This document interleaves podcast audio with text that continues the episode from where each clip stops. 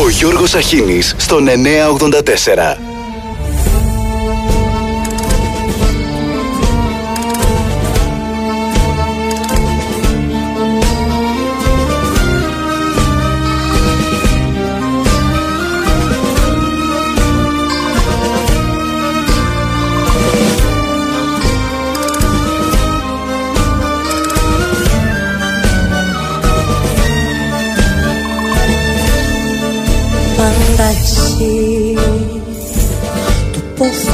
Μου είσαι το νησί Πάντα η χαμένη μου πατρίδα είσαι εσύ.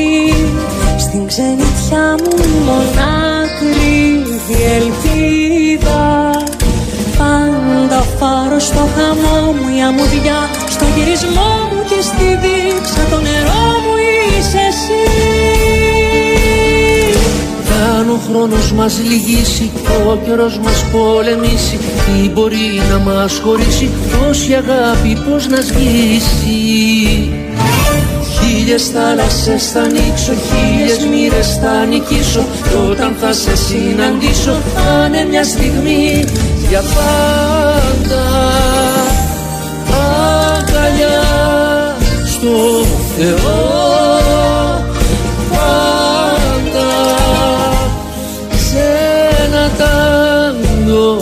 για δυο μαζί για πάντα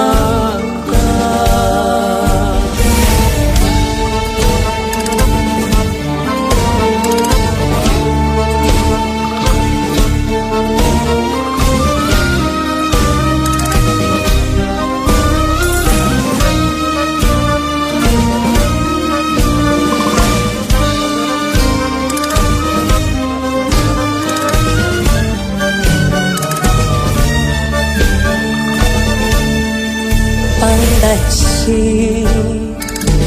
Η επόμενη μου θα συγγεί Εκεί που δεν υπάρχει τέλος ούτε αρχή. Εκεί που κάθε μου πληγή θα είναι κέρδος. Κι όλα θα έχουν γίνει ένα μες στο φως Αναστημένα και για πάντα ερωτευμένα αν ο χρόνος μας λυγίσει, ο καιρός μας πολεμήσει Τι μπορεί να μας χωρίσει, τόση αγάπη πώς να σβήσει Χίλιες θάλασσες θα ανοίξω, χίλιες μοίρες θα νικήσω Κι όταν θα σε συναντήσω, θα είναι μια στιγμή για πάντα. Αγκαλιά στο Θεό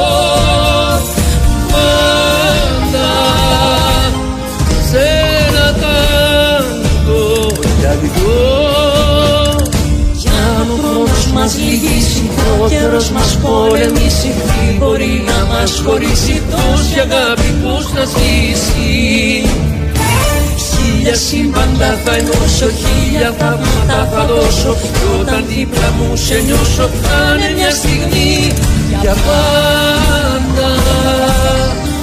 Αγκαλιά στο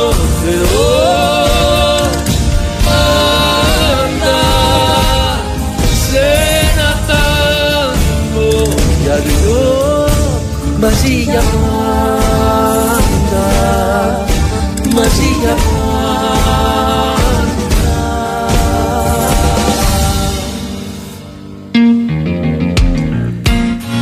Καλημέρα, καλημέρα και τη μέρα. Ζεστή, καυτή και ανάποδη. Είμαστε στην Πέμπτη, ο μήνας έχει 26 και άντε να δούμε αν θα βρέξει. Θα πούμε το νερό νεράκι πλέον. Με τέτοια θερμοκρασία και τον ήλιο να βαρά από το πρωί, λες μπα, δεν θα δα καλά. Διότι χθες από τον Ταβός ο Έλληνας Πρωθυπουργός απάντησε στον Ταγίπ Ερντογάν, Σέκος, ο γείτονας.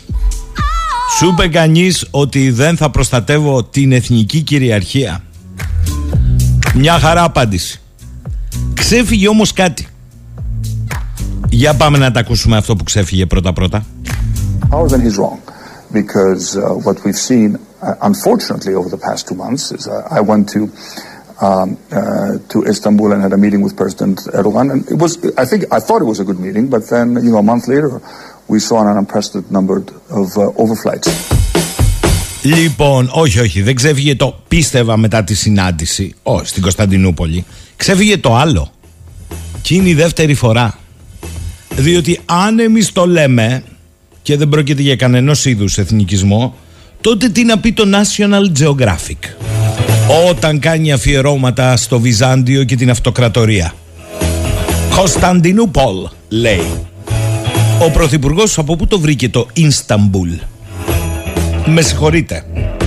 Και είναι η δεύτερη φορά. Η προηγούμενη ήταν όταν είχε ανεβάσει το story στο Instagram από τη συνάντησή του με τον Ταγίπ. Αυτή με το στραγάλι στο χαλβά. Τέλος πάντων, να μην μείνω εκεί, Κωνσταντινούπολη είναι. Κύριε Πρωθυπουργέ, να το διορθώσετε. Δεν είναι Ισταμπούλ. Νόμιζα πως η συνάντηση με τον Ερντογάν στην Κωνσταντινούπολη πήγε καλά. Νόμιζα. Βέβαια λέει, αυτός είπε ότι δεν μου μιλά. Τα ίδια είχε πει και την άλλη φορά και μετά μου ξαναμίλησε. Φίλια και ξεφίλια. Και μετά από αυτά του ήρθε η κεραμίδα του αλλού απέναντι. Αλλά όπως λέει και ο Καρβέλας, ποτέ μιλέ, ποτέ δεν ξέρεις τι γίνεται. Ίσως αύριο να αλλάξεις γνώμη και να πεις το ναι. Α, η Ευρωπαϊκή Ένωση ξύπνησε. Έκανε τη μούρη κοιμά του Ερντογάν για τις εναέριες παραβιάσεις κοντά στην Αλεξανδρούπολη. Μάλιστα. Διαβάζω, διαβάζω, διαβάζω ποιος επίτροπος, η κυρία Ντελάιεν, κάποιος αρχηγός, κάποιος πρωθυπουργός. Όχι. Τι ήτανε; Ένας υπηρεσιακός παράγοντας γενικός γραμματέας της Ευρωπαϊκής Υπηρεσίας Εξωτερικής Δράσης και Βράσης Στέφανος Σανίνο πια σταυγό και κούρευτο εν πάση περιπτώσει ένας γκριζοκουστούμάτος υπηρεσιακός είπε ότι μετέφερε στον πρέσβη της τουρκικής μόνιμης αντιπροσωπείας στις Βρυξέλλες την ανησυχία για τις πτήσεις στρατιωτικών αεροσκαφών της Τουρκίας κοντά στην ελληνική πόλη της Αλεξανδρούπολης. Είναι και ευρωπαϊκή, ε. Ο σεβασμός του διεθνούς δικαίου και η αποχή από ενέργειες που υπονομεύουν τη συνοχή μεταξύ των συμμάχων είναι σε αυτή την κρίσιμη καμπή πιο σημαντικά από ποτέ υπό Σανίνο. Τα έχει μπερδέψει λίγο. Εννοεί σύμμαχος στο ΝΑΤΟ. Ναι, αλλά είναι ουδέτερος. Και δεν εφαρμόζει τίποτα από όσα έχει πει το ΝΑΤΟ και η Ευρωπαϊκή Ένωση. Αυτό το ξέρει ο κύριο Σανίνο. Τέλος πάντων. Εν τω μεταξύ, ο Υπουργός Εξωτερικών ο Κουλέμπα, που βρέθηκε ο Ουκρανός στην Ελβετία με τον Έλληνα Πρωθυπουργό, μας ανακοίνωσε σε ένα Twitter ότι θα έχουμε περαιτέρω βοήθεια από την Ελλάδα στους αμυντικούς εξοπλισμούς. Εντάξει παιδιά, ολιστικά είναι όλα. Σήμερα θα επικοινωνήσει ο Μακρόν με τον Ερντογάν για το βέτο Σουηδίας-Φιλανδίας που θέτει η Τουρκία. Έχω μια απορία. Εμείς δεν πήραμε τα ραφάλα από τη Γαλλία. Τα πήραμε. Μάλιστα. Ζωή να έχουμε. Και εμείς και αυτοί. Το ερώτημα το δικό μου είναι ο Γάλλος Πρόεδρος θα του πει τίποτα για την κλιμακούμενη επιθετικότητα της Τουρκίας έναντι ενός κράτους μέλους του ΝΑΤΟ και δι της Ελλάδας; Αν δεν κάνω λάθος έχουμε και ένα χαρτί αμυντικής συμφωνίας και πλήρους συνεργασίας. Για τους Σουηδούς θα θυμηθεί να πει και τους Φιλανδούς. Για τους άλλους Εν τω μεταξύ στο ευρωπαϊκό μέτωπο αρχίσαν κάποιοι να κάνουν νερά για να μην πω κουνήματα. Η Ιταλία έβαλε ένα ειρηνευτικό σχέδιο για την κρίση στην Ουκρανία. Τώρα έγινε γνωστό ότι μετά την Ιταλία και η Ουγγαρία και η Κύπρος θέλουν συνομιλίες για εξέβρεση λύσης στην κατεύθυνση της ανακοχής. Δεν πάει άλλο και η Ευρώπη ματώνει από αυτό. Το Ζελένσκι το ρωτήσαν. Διότι ο Ζελένσκι χθες τα έβαλε και με τον Γκίσιγκερ και με τους New York Times. Αλίμονο. Δώσε θάρρος. Σιγά λέει που θα κάτσω να ακούσω τι λέει ο παππούς ο Κίσιγκερ και τι γράφουν οι New York Times. Τα σχόλιά μου είναι οργής για αυτά που είπε ο Κίσιγκερ στην Ελβετία Και απορρίπτω κάθε πρόταση που μου θυμίζει κατευνασμό. Στον Ταβός εμφανίστηκε ο κύριος Κίσιγκερ παρά την ηλικία του από το βαθύ παρελθόν, αλλά και είπε πως ένα κομμάτι της Ουκρανίας θα έπρεπε να δοθεί στη Ρωσία ώστε να μην αποξενωθεί η Ρωσία από την Ευρώπη. Φαίνεται πως ο κύριος Κίσιγκερ έχει κολλήσει στο 38 και όχι στο 22. Νόμιζε ότι μιλούσε στο Μόναχο και όχι στον Ταβός. Παρεπιπτόντω, λέει ο Ζελένσκι, κάνει και μαθήματα ιστορίας στον Κίσιγκερ, στο πραγματικό 38 η οικογένειά του διέφυγε από την ναζιστική Γερμανία. Ο Κίσιγκερ ήταν 15 ετών και ήξερε πολύ καλά τι συνέβαινε και κανείς δεν τον άκουσε τότε να λέει πως θα έπρεπε να προσαρμοστούν όλοι στους Ναζί και να μην πολεμήσουν. Οιδά. Άρα ο Ζελένσκι του λέει του Κίσιγκερ να πας με τη σωστή πλευρά της ιστορίας με το τάγμα Ζοφ. Μάλιστα. Δεν έμεινε εκεί. Επιτέθηκε και στους New York Times. Διότι είναι λέει κάτι δυτικά ΜΜΕ και κάτι εφημερίδες αμφιβόλου δημοτικότητας, η New York Times, που θέλουν να πάμε σε σκληρές υποχωρήσεις. Θα έγραφαν το ίδιο εκεί, το 38. Έχει συνέχεια το πράγμα. Αφού πήραμε φόρα, ο πρόεδρος της Ουκρανικής Ένωσης Προσφύγων στη Λισαβόνα, Μαξίμ Ταρκίβσκι, κάλεσε λέει την κυβέρνηση Πορτογαλίας, κρατηθείτε, να θέσει εκτός νόμου το Κομμουνιστικό Κόμμα της Πορτογαλίας. Είναι δυνατόν λέει η Πορτογαλία μια δημοκρατική χώρα να έχει ως κόμμα ένα κόμμα όπως το ΚΚ της Πορτογαλίας; Αιτία τώρα ποια είναι, θα σας πω. Στο Δήμο Σετούμπαλ στην Πορτογαλία, όπου ο δήμαρχος είναι κομμουνιστής, ζήτησε να γίνει έλεγχος ο κομμουνιστής δήμαρχος στις 6 ΜΚΟ που συνδέονται με τη διαχείριση των Ουκρανών προσφύγων. Κατά συνέπεια, ο εκπρόσωπος των Ουκρανών βρήκε ρωσικό δάκτυλο. Σου λέει κομμουνιστές είναι αυτοί. Είναι κομμουνιστής ο Πούτιν. Άλλα νέα.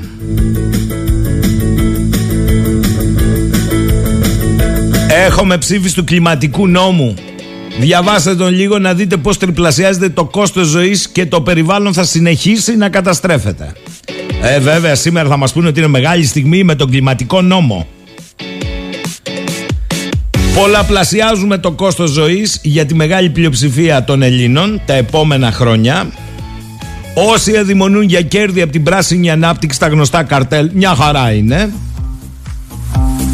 Και ταυτόχρονα η κερδοφορία αυτών των καρτέλ δεν θα ταλαιπωρείται από περιβαλλοντικούς περιορισμούς. Άλλωστε, αν δεν κάνω λάθος, τον Απρίλιο του 20, δύο χρόνια πίσω, πέρασε από τη Βουλή, επί Χατζηδάκη ήταν, ο περιβαλλοντικός νόμος. Αυτός που μεταξύ άλλων προέβλεπε ότι οι επιχειρήσεις θα ελέγχονται περιβαλλοντικά από εταιρείες που θα προσλαμβάνουν οι ίδιες. Τι δεν καταλάβατε; Έχουμε λοιπόν τώρα τον Εθνικό Κλιματικό Νόμο. Ο μισθωτός, ο αγρότης, ο μικροαυτοαπασχολούμενος γίνεται υπεύθυνος για το περιβάλλον και οφείλει να εφαρμόσει συγκεκριμένους κανόνες. Επιτηρητής το κράτος. Από έως το 2026 και με σταδιακό τρόπο θα αρχίσει υποχρεωτικά η κυκλοφορία ηλεκτρικών αυτοκινήτων για να πιάσουμε το στόχο της ηλεκτροκίνητης αυτοκίνησης που έχει θεσπιστεί για το 30. Αυτό που δεν μας λέει ο νόμος ακόμη είναι πού θα βρει ένας μισθωτός 30, 40 ή και 50 ευρώ που αποτούνται για την αγορά ενός ηλεκτρικού αυτοκινήτου. Αφήστε που από ό,τι φαίνεται και τα μεταχειρισμένα ηλεκτρικά θα πάνε ψηλά, διότι με την κρίση έχουμε καταλάβει όλοι τι γίνεται.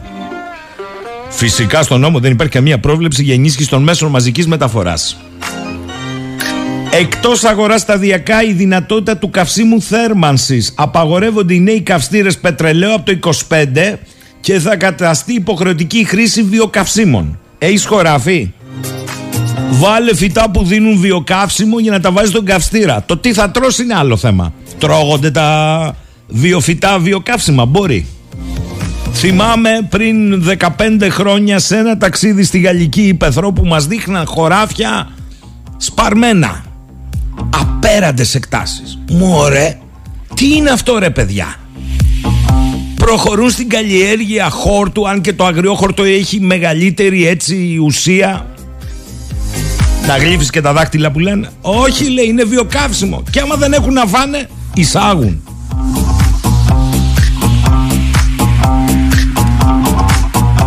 Και άλλα πολλά έχει αυτό το ειδικό καθεστώς από κτίρια μέχρι πιστοποιητικά, μέχρι στόχους, στόχους, στόχους.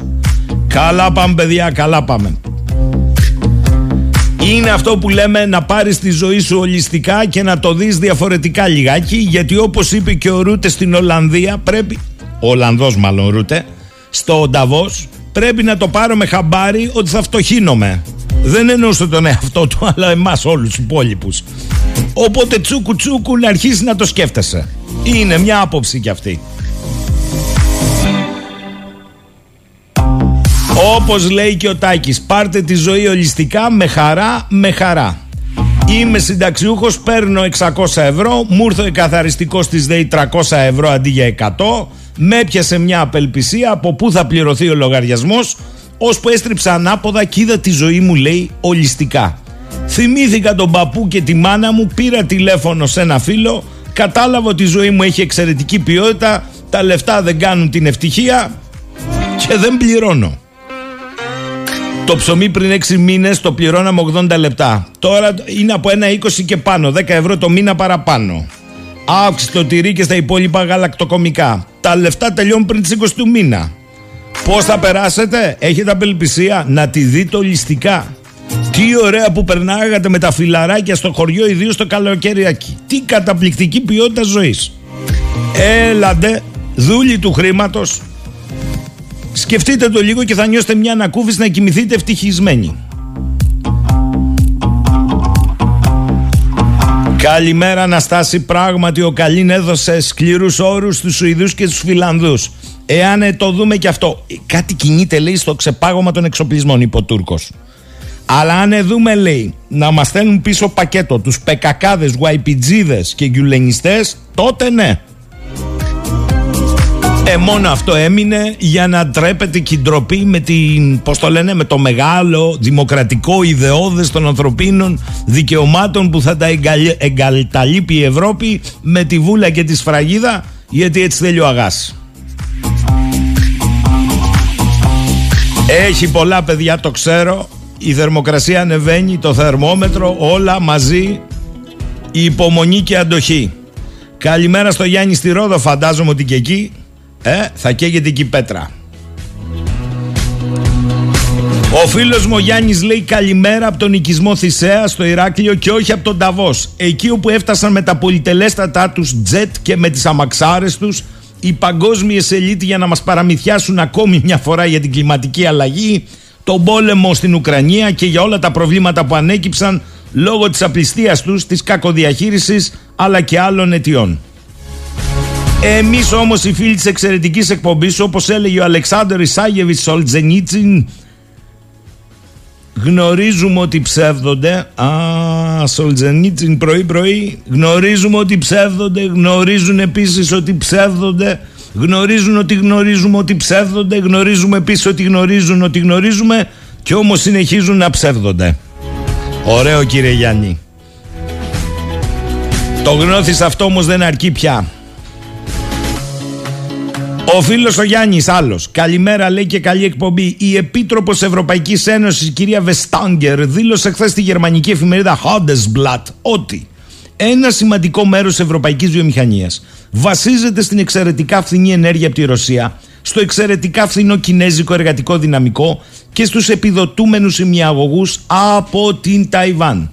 Η Ευρώπη γνώριζε για αυτούς τους κινδύνους, αλλά έδειξε απληστία και καταλήγοντας ανέφερε ότι οι Ευρωπαίοι καταναλωτές θα πρέπει να πληρώσουν για αυτές τις αλλαγές και να είναι έτοιμοι για μόνιμες αυξήσεις της μέσης ενέργειας καθώς η Ήπειρος θέλει να αναξαρτοποιηθεί από τις ρωσικές εισαγωγές. Θα τους ενημερώσει καταλήγει ο Γιάννης κάποιος ότι δεν είναι ακαδημαϊκοί να καταγράφουν την ιστορία, να μην σου πω και ρεπόρτερ.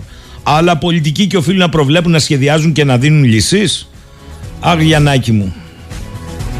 Αυτή η επίτροπος που λες εσύ πολιτικός από πού είχε εκλεγεί ακριβώς; Ο Κώστας λέει και το Ίσταμπουλ από το Ιστιμπόλη βγαίνει Αυτό είναι ελληνική μετάφραση κοστίμου Ελληνική Διεθνώς κατοχυρωμένο είναι Κωνσταντινούπολη. Τι μου λες εσύ, αν είναι έτσι, να μην θυγόμαστε για τη μετατροπή της Αγίας Σοφιάς. Μια φορά ήταν. Κάνω λάθος, Κωστή; Γιατί δεν μπορεί να είναι παγκόσμιο σύμβολο πολιτιστικής κληρονομιάς η Αγία Σοφιά και να μην είναι η Κωνσταντινούπολη; Μπερδεύεσαι. Σταύρος, καλημέρα σας. Δεν μας έφτανε που καίγεται η γούνα μας. Ήρθε και ο καύσωνας να μας αποτελειώσει. Πάμε παραλία, παιδιά. Αυτή είναι μια λύση γιατί προσοχή, προσοχή. Το κλιματιστικό σημαίνει κατανάλωση ενέργειας και με ρήτρα αναπροσαρμογής. Να είστε προσεκτικοί σας παρακαλώ πολύ. Ο Αλέξανδρος λέει καλημέρα εγώ δεν πήγα Χάρβαρντ, ας πρόσεχες. Μεγάλωσα εξάρχεια, ξανά ας πρόσεχες και έβγαλα το πέμπτο γυμνάσιο. Ω, ιστορικό. Μέτριος μαθητής, αλλά τέτοια λέει ολιστική μακακία δεν θα έλεγα. Μέτριος μαθητής, άριστος μάστορας, τουλάχιστον στη γραφή ο Αλέξανδρος. Ελπίζω να είναι και μάστορας στη ζωή. Πάμε με τραγούδι σε διαφημίσεις Κατερίνα. Κάτι δροσιστικό σε παρακαλώ Γιατί δεν παλεύεται η θερμοκρασία. Μην μας πιάσεις κατάθλιψη και με το τραγούδι που θα βάλεις. Δεν κάνει κρύο στην Ελλάδα. Είναι τραγούδι που εντάσσεται μέσα στον εθνικό κλιματικό νόμο διότι αφού δεν έκανε κρύο ποτέ δεν χρειάζεται να κάψετε ενέργεια οποιοδήποτε μορφής. Ηλιακή, φωτοβολταϊκή, πετρελαίου φυσ... Το έχεις; Πάμε Δεν κάνει κρύο στην Ελλάδα. Κρύο δεν έκανε ποτέ. Έλα απόψε για να νιώσεις Όπως δεν ένιωσες ποτέ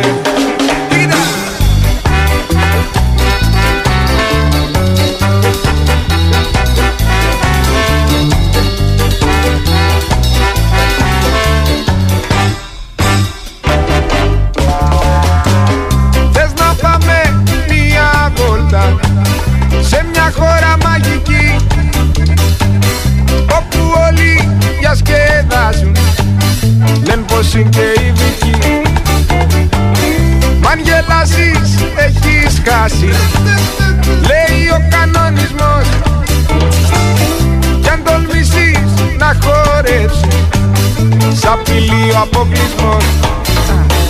Δεν κάνει κρύο στην Ελλάδα.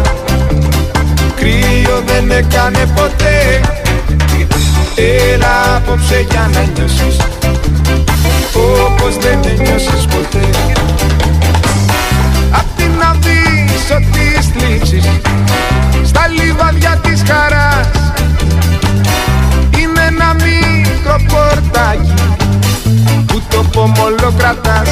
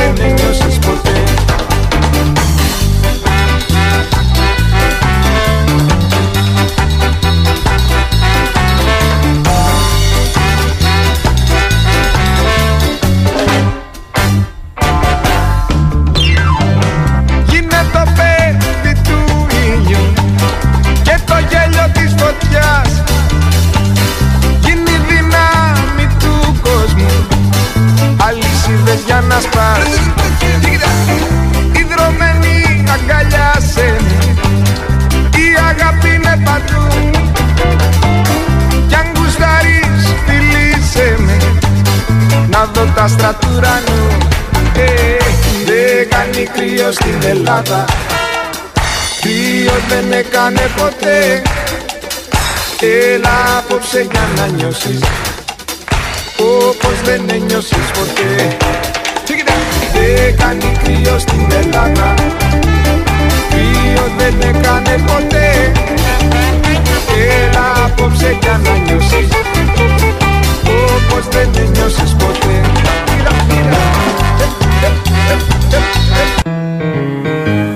και 34. Ο Φάνης μου λέει Γιώργο καλημέρα. Από ό,τι κατάλαβα, θερμό επεισόδιο με την Τουρκία το καλοκαίρι. Καζάν καζάν στον τουρισμό δεν το βλέπω.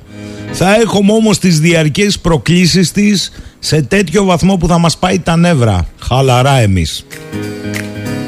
Άλλος εδώ. Είναι δυνατόν ο Καλίν να ζητάει από τη Σουηδία και από τη Φιλανδία να καταστρατηγήσουν το έλασον των ανθρωπίνων δικαιωμάτων παραδίδοντας Κούρδους, θέλω να σας πω γι' αυτό λίγο, Κούρδους και άλλους αγωνιστές στο όνομα της τρομοκρατίας και ο κύριος, Ω, τώρα σώθηκες, και ο κύριος Γενικός Γραμματέας του ΝΑΤΟ να λέει ότι κατανοεί την Τουρκία που είναι η χώρα με τις μεγαλύτερες επιθέσεις τρομοκρατίας. Παιδιά η τρομοκρατία, συγγνώμη, ελό να καταλάβω κάτι, δεν είναι εσωτερική υπόθεση κάθε κράτους. Τι δουλειά έχει το να αν αναμειγνύεται σε αυτά, ε, ο πολύς κύριος Γενικός Γραμματέας του ΝΑΤΟ, τότε τι τον εμποδίζει να αναμειχθεί στις προκλήσεις της μίας χώρας συμμάχου του ΝΑΤΟ της Τουρκίας έναντι της άλλης της Ελλάδος εδώ να κατέβεται σε εσωτερικές υποθέσεις. Φώτης Καλημέρα λέει στην όμορφη παρέα. Μήπως τελικά μας ψεκάζουν ή μας ρίχνουν τίποτα στο νερό και έχουμε γίνει σαν λαός τόσο μαλθακοί; Έφτασε να έχουμε ίδια τιμή βενζίνης με το Μονακό αλλά μόνο κάτοικοι Μονακό δεν είμαστε η μόνη μας σχέση είναι το μπλουζ το Μονακό με το Μονακό Γαλλικό είναι ε. Θα φτάσει να έχουμε και τις ίδιες τιμές στα τρόφιμα σε λίγο. Έχουμε χάσει τα αυγά και τα πασχάλια. Γενικά και καθόμαστε και ακούμε άπραγοι κάποιον να λέει στα παιδιά μας μη σας νοιάζουν τα λεφτά, δείτε το αλλιώς. Είναι ο ίδιος που έλεγε ότι δεν ξέρει πως είναι να ζεις με 500 ευρώ και ευχόταν να μην χρειαστεί να το μάθει. Αλίμονο. Α είναι καλά οι τράπεζες θα του δώσουν άλλο ένα θαλασσοδάνιο κήρυκα, άμα χρειαστεί ντε. Τέλος πάντων, μας δουλεύουν άγρια και εμείς τι κάνουμε, απολαμβάνουμε το βιασμό μας. Δεν ξέρω, αλλά ίσως τελικά έχουν δίκιο όσοι λένε ότι κάθε λαός έχει την κυβέρνηση που της αξίζει. Μα κάθε λαός. Και ο Κώστας καλημέρα τώρα καταλαβαίνω το δράμα των κυβερνώντων και των φίλων εφοπλιστών βιομηχάνων που με τόσα λεφτά και ακίνητα δεν μπορούν να νιώσουν την ολιστική ευτυχία. Είναι μια άποψη. Φροηδική. Λοιπόν, παιδιά, αφήνω τα μηνύματα και επειδή βλέπω εδώ πολλά, ε, το έχουμε καταλάβει, απασχολεί πολύ κόσμο, είναι λογικό. Δεν είναι ο, το επίδικο μόνο πόλεμο στην Ουκρανία. Εδώ φτάσαμε ο Ζελένσκι να κάνει υποδείξεις στον Γκίσιγκερ και στις New York Times. Και γιατί να μην τις κάνει, πολιτικός είναι ανεξάρτητος. Φτάσαμε ο υπεύθυνος των Ουκρανών προσφύγων στη Λισαβόνα να ζητάει από την Πορτογαλία να θέσει εκτός νόμου το Κομμουνιστικό Κόμμα της Πορτογαλίας γιατί ο δήμαρχος μιας πόλης που είναι κομμουνιστής ζήτησε έλεγχο σε έξι μικιό α, για τους πρόσφυγες. Μάλιστα. Και στην Ελλάδα όποιοι το ζητάγαν αυτό και βουλευτές, μήπως και αυτοί πρέπει να τους απαγορευτεί. Λοιπόν, πάω στον πρώτο καλεσμένο για σήμερα, μετά από πολύ καιρό. Είναι επικεφαλής του Ινφογνώμονα και αναλυτής. Είναι ο κύριος Σάβας Καλεντερίδης. Καλημέρα. Καλημέρα κύριε Σαχίνη, καλημέρα. Ας ξεκινήσω με αυτό που έχω ακούσει και εσείς τις δύο τελευταίες ημέρες να το σχολιάζετε. Αν είμαστε μπροστά σε σοβαρότερες εξελίξεις με την Τουρκία, κύριε Καλεντερίδη, αυτό είναι ένα θέμα που συζητιέται παντού με βάση το ότι και λίγες μέρες μετά την επίσκεψη στις ΗΠΑ του Έλληνα Πρωθυπουργού, ένα 24ωρο για την ακρίβεια, είχαμε υπέρπτυση και αμέσως μετά, επί τρεις μέρες απανοτά, σκληρές δηλώσεις από πλευράς της Τουρκίας. Ναι, νομίζω ότι η διαφοροποίηση των προκλήσεων ξεκίνησε ε, πριν την επίσκεψη του Έλληνα Πρωθυπουργού στην Ουάσιγκτον με τις 168 παραβιάσεις και τις 41 ε, υπερτήσεις. Ε, και η μία πρόκληση και η άλλη, εννοώ και η, προ, η πρόκληση 27 Απριλίου αλλά και η προχθεσινή υπέρπτυση στην Αλεξανδρούπολη, πιστεύω ότι κύριος αποδέκτης ήταν οι Ηνωμένες Πολιτείες της Αμερικής. Ξέρετε, είχε καλομάθει η Τουρκία σε όλες τις κρίσεις και στην κρίση του χώρα που κατέληξε στο καταστροφικό πρωτόκολλο της Βέρνης αλλά και στην ε, κρίση του 87 που παρότι την διαχειριστήκαμε σωστά σε επιχειρησιακό επίπεδο πολιτικά καταλήξαμε στο ναυάγιο του Νταβός εξού και το μέα κούλπα του Ανδρέου Παντρέου αλλά και στα ίμια και στις τρεις μείζονες κρίσεις κάθε 10 χρόνια μια κρίση είναι ε, οι Ηνωμένες Πολιτείες Αμερικής ε, τηρούσαν είτε ευμενή ουδετερότητα είτε ανοιχτά υποστήριζαν την ε, Τουρκία. Ε, σε αυτή την περίπτωση, επειδή υπάρχει μια διαφοροποίηση των ΗΠΑ της Αμερικής σε σχέση με την ε, στάση που τηρούσε απέναντι στις δύο χώρες και αυτό δεν οφείλεται επειδή μας, στο γεγονός ότι μας αγάπησαν οι Αμερικανοί, οφείλεται στην πολιτική που ακολούθησε στο Γαν. Μόνος του απομακρύνθηκε. Αυτό λοιπόν δεν μπορεί να το διαχειριστεί τώρα η Τουρκία. Ε, την ενοχλεί ιδιαίτερα η παρουσία της, ε, Αλεξανδρούπο, της ε, Αμερικής στην Αλεξανδρούπολη για δύο λόγους. Ο ένας είναι ότι η στρατιωτική βάση στην ε, Αλεξανδρούπολη ε, όσο τηρεί τη συγκεκριμένη στάση ε, η Ουάσιγκτον απέναντί μας. Είναι ένα ανάχωμα στην Τουρκία επιθετικότητα και τα σχέδια της Τουρκίας και ο άλλος είναι ο ενεργειακός κόμβος που ε, καθίσταται η Αλεξανδρούπολη. Ξέρετε το γεγονός ότι ήρθαν οι αρχηγοί ξένων κρατών στα εγγένεια ε, δείχνει και τη σημασία που δίνει και ο διεθνής παράγοντας αλλά και οι βαλκανικές χώρες σε αυτό. Αυτά λοιπόν τα δύο γεγονότα ε, ενοχλούν την Τουρκία. Νομίζω όμως ότι η μεγαλύτερη ενόχληση προέρχεται από τις διαρροές που έγιναν σε διπλωματικούς συντάκτες, τουλάχιστον σε δύο στην Ελλάδα, ότι είναι ε, σε εξέλιξη συζητήσεις μεταξύ της Αθήνας και της Ουάσιγκτον για επέκταση των χωρικών υδάτων στα 12 μίλια ε, στις ακτές της Ξηράς. Και αυτό γιατί, γιατί ο πλωτός σταθμός της Αλεξανδρούπολης που θα ε, είναι σταθμευμένος στα 10,2 μίλια ε, νοτιοδυτικά της Αλεξανδρούπολης ε, δεν θα προστατεύεται επειδή θα είναι σε διεθνή έδωτα είτε από θαλάσσιο είτε από αέρος και εάν γίνει η επέκταση τελικώς στα 12 μίλια θα είναι απολύτως προστατευμένος, θα βρίσκεται μέσα σε ένα ελληνικό χώρο της ελληνικής εθνικής κυριαρχίας. Θεωρώ ότι αυτό θα είναι η μεγαλύτερη πρόκληση σε περίπτωση που γίνει. Και τα μηνύματα που δίνει η Τουρκία έχει απλώσει όλη την ατζέντα της, δηλαδή το ερευνητικό σκάφος, η παράνομη ναύτεξ, οι υπερπτήσεις ε, ε, σε συγκεκριμένο, ξέρετε προχθές είχαμε πάλι στη Συνούση και στην Αναγιά οι υπερπτήσεις στην Αλεξανδρούπολη, όλα αυτά ε, σημαίνει ότι η Τουρκία είναι αποφασισμένη να ξεδιπλώσει την ατζέντα Μα κύριε Σαχίνη θα πρέπει να λάβουμε υπόψη μας ότι ενώ στις προηγούμενες κρίσεις, μείζονες κρίσεις, είχε όπως είπαμε την υποστήριξη της Ουάσινγκτον, αυτή τη φορά η Τουρκία ε, φαίνεται ότι δεν έχει την υποστήριξη κάποιες άλλες δύναμες. Αυτό ας το λάβουμε υπόψη μας και κυρίως ας το λάβουν υπόψη αυτοί που θα διαχειριστούν τις μικρές κρίσεις που θα δούμε ε, το επόμενο διάστημα να εξελίσσονται στο Αιγαίο. Ας με επιτραπεί μόνο να πω το εξής ότι ε, εγώ δεν θεωρώ ότι θα έχουμε θερμό επεισόδιο στο Αιγαίο, ούτε μια μείζωνα κρίση, ε, με εξαίρεση την επιλογή που θα κάνει η Τουρκία να στείλει το ερευνητικό της σκάφος ή μάλλον το, γεωτρί, το τέταρτο mm. γεωτρύπανό της στην Ανατολική Μεσόγειο. Εάν ε, η επιλογή είναι η Κύπρος, τότε πιστεύω ότι αυτό που θα κάνει η Αθήνα και η Λευκοσία είναι να ε, ζητήσουν από την Ευρωπαϊκή Ένωση να πάρει σκληρά μέτρα, ίσως μέχρι και κυρώσεις. Εάν όμως το στείλει στο τουρκολιβικό μνημόνιο ή στη συμφωνία σε ε, θαλάσσια περιοχή της Συμφωνίας Ελλάδας-Αιγύπτου, ε, τότε πιστεύω ότι ναι θα έχουμε μια κρίση παρόμοια με αυτήν του 2020. Κύριε Καλεντερίδη, ε, να σταθώ πρώτα στο πρώτο και θα πάω μετά στο δεύτερο. Είπατε ότι φαίνεται να υπάρχει μια συζήτηση για επέκταση των χωρικών υδάτων στα 12 ναυτικά μίλια που θα καλύψει το εύρος του πλωτού σταθμού, αυτός είναι ο λόγος δηλαδή, στην Αλεξανδρούπολη. Έτσι θα καλύψει βέβαια και τις... Δεν είναι μόνο αυτό, ναι. δεν είναι μόνο ο σταθμός. Με τα 12 μίλια η Ζουράφα, η νησίδα Ζουράφα, βραχονισίδα είναι, την οποία οι ψαράδες την ονόμασαν Λαδοξέρα. Ναι. Την ονόμασαν Λαδοξέρα γιατί γιατί ε, διαρρέει πετρέλαιο από, το, από το κοίτασμα που υπάρχει υποθαλασσίως. Γι' αυτό λέγεται λαδοξέρα. Λάδι, λαδοξέρα. Ε, αυτό λοιπόν ε, για την Τουρκία είναι μια ε, μεγάλη πρόκληση. Θεωρώ ότι ε, αυτό την ενοχλεί πιο πολύ και γι' αυτό θα δούμε πώς θα αντιδράσει το επόμενο διάστημα. Κατά τη γνώμη σας δεν είναι η κρίσιμη ευκαιρία αν είναι έτσι σχετισμοί να πας επέκταση των χωρικών σου υδάτων σε όλο το εύρος; Δηλαδή εδώ δεν θα το κάνεις πάλι τμηματικά και αιτία είναι... Ε, κύριε Σαχίνη τα έχουμε πει ναι, ναι. Μα οφείλω να σας ρωτήσω. το κάζους μπέλι είναι ε, ε, τεχνοκρατικά μιλάω. Ναι. Όταν μια χώρα λέει κάζους μπέλι δίνει τη δυνατότητα στην χώρα που απευθύνει το κάζους μπέλι ε, να πάρει την πρωτοβουλία των κινήσεων σε ένα πόλεμο. Και συνήθως στους πολέμους αυτός που έχει την πρωτοβουλία των κινήσεων αυτός νικάει.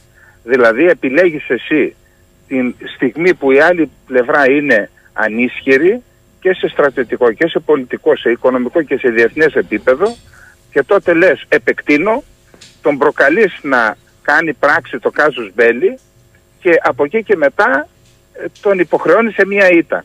Θέλω να πω ότι εγώ εξ, εξ υπαρχής ήμουν και σε, σε όλες τις συζητήσεις, σε όσες συζητήσεις έκανα στο Υπουργείο, ε, τέλος πάντων από τις θέσεις που είχα, έλεγα 12 μήνες σε όλη την ελληνική επικράτεια είναι μειονέκτημα αυτό που έκανε η Τουρκία. Έσκαψε το λάκκο της με το Κάζος Μπέλη, δεν εισακούστηκα φυσικά.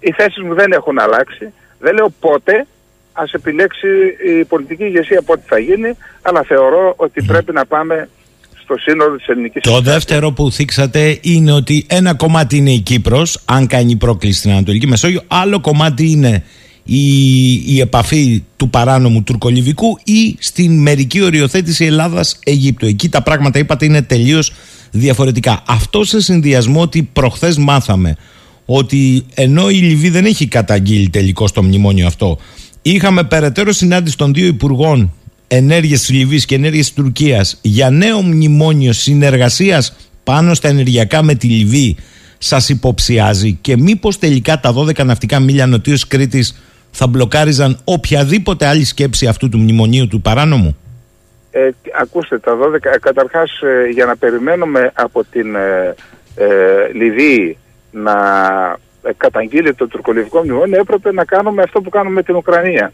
Όταν ήρθε εδώ ο Χαφτάρ, ξέρετε με έναν τρόπο που θα το χαρακτήριζα άθλιο, ε, άτομα μέσα από την κυβέρνηση και γύρω από τον Πρωθυπουργό τορπίλησαν την επίσκεψη Χαφτάρ στην Ελλάδα ε, και ο άνθρωπος ενώ τον καλέσαμε εμείς στην ουσία ε, ήταν σαν αποσυνάγωγος. Τον κρύβαμε να μην τον πάρουν οι κάμερες ενώ ε, ε, στέλναμε ε, αφιδώς όπλα στην Ουκρανία. Αυτό, αν κάναμε αυτό στη Λιβύη, σε περίπτωση που έχουμε αύριο μια κυβέρνηση του Χαφτάρ στη Λιβύη θα μπορούσαμε να ζητήσουμε και το αντίδωρο. Σου δώσαμε, σου σταθήκαμε, τώρα ή μάλλον για να σου στείλουμε δώσε μια γραπτή υπόσχεση ότι θα ακυρώσεις το μνημόνιο. Η Ελλάδα λοιπόν το έπαιξε Λουξεμβούργο στην κρίση με τη Λιβύη και τώρα με τι μούτρα περιμένουμε από τη Λιβύη να καταργήσει ένα μνημόνιο το οποίο στο κάτω-κάτω επεκτείνει την ε, ΑΟΣ της εις της Ελλάδας σε μια τεράστια έκταση. Μάλιστα. Τα, τα 12 μίλια λοιπόν κάτω από την Κρήτη δεν είναι και πολλά πράγματα. Γιατί μιλάμε για 100 τόσα μίλια είναι ναι, τα αλλά υπόλοιπα. θα μπλοκάριζε ένα μεγάλο τμήμα αυτού του μνημονίου, έτσι. 12 μίλια ναι, θα το κόβανε. Θα ακύρωνε, ίσως Ναι. θα ακύρωνε το μνημόνιο, αλλά από εκεί και μετά, αν η Τουρκία υπογράψει μια συμφωνία ενεργειακής συνεργασίας που θα της δίνει την άδεια Μμμ. να κάνει σε έρευ, έρευνες νοτίως της Κρήτης και τότε μιλάμε για ως και η υφαλοκρηπίδα Μμμ. που με βάση το διεθνές δίκαιο για την αυγή της μέσης γραμμής είναι δι- ελληνική, ε, τότε θα έχουμε μια άλλη μιζώνα κρίση. Μάλιστα. Τώρα, ε, επειδή καλά κάνετε εσείς και το αναφέρετε, άρα θεωρείτε ότι είναι εκ των όνου κάνευ αν κάνει κίνηση προς αυτά τα σημεία η Τουρκία ότι πρέπει να απαντήσεις. Διαφορετικά, διαφορετικά, μου λένε εδώ ο φίλος ο Φίλιππας Δεν είχαμε απαντήσει πάντως την προηγούμενη φορά με το Σωστά, Root Race. σωστά. Η Το- γραμμή της Ελλάδας ήταν ο κύριος ε, Γεραπετρίτης, ο οποίος είναι και έγκλητος νομικός, νομίζω είναι και καθηγητής, μας είπε κόκκινη γραμμή είναι τα 6 μίλια από το Καστελόριζο. Συγγνώμη, αυτό δεν είναι κόκκινη γραμμή. Είναι συνταγματική υποχρέωση όλων των πολιτικών και όλων των κυβερνήσεων. Και όποιος την παραδεί, οδεύει και προς ειδικό δικαστήριο.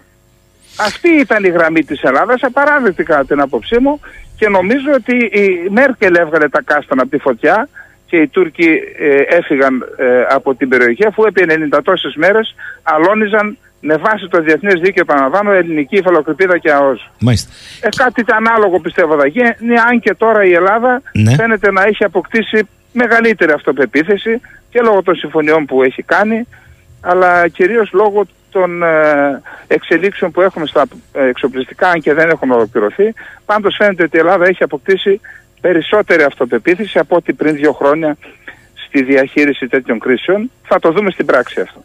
Κύριε Καλεντερίδη, ε, ρωτάει εδώ πέρα ο φίλος ο Φίλιππας, κατά τη γνώμη σας, μετά και το περιστατικό στην Αλεξανδρούπολη, πρέπει πιστικά να φανεί ότι πλέον ανάλογη παραβίαση τέλος.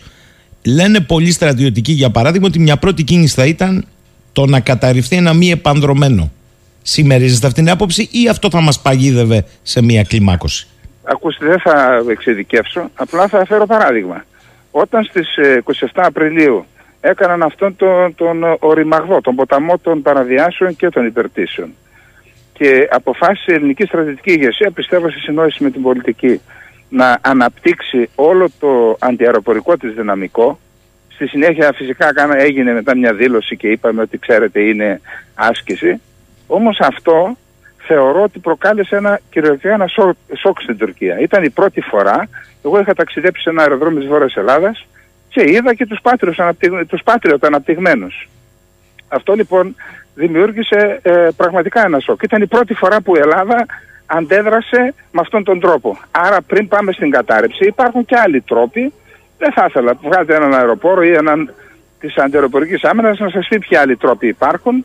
Αν νιώθουν δηλαδή ότι είναι νεκροί αυτοί που βγαίνουν στο Αιγαίο, είτε πανδρομένα είτε μη επανδρομένα, τότε πιστεύω ότι θα, ε, θα, θα ίσως να διαφοροποιήσουν ή να το ξανασκεφτούν ε, την πρακτική που ακολουθούν τόσα χρόνια αντίον της Ελλάδας.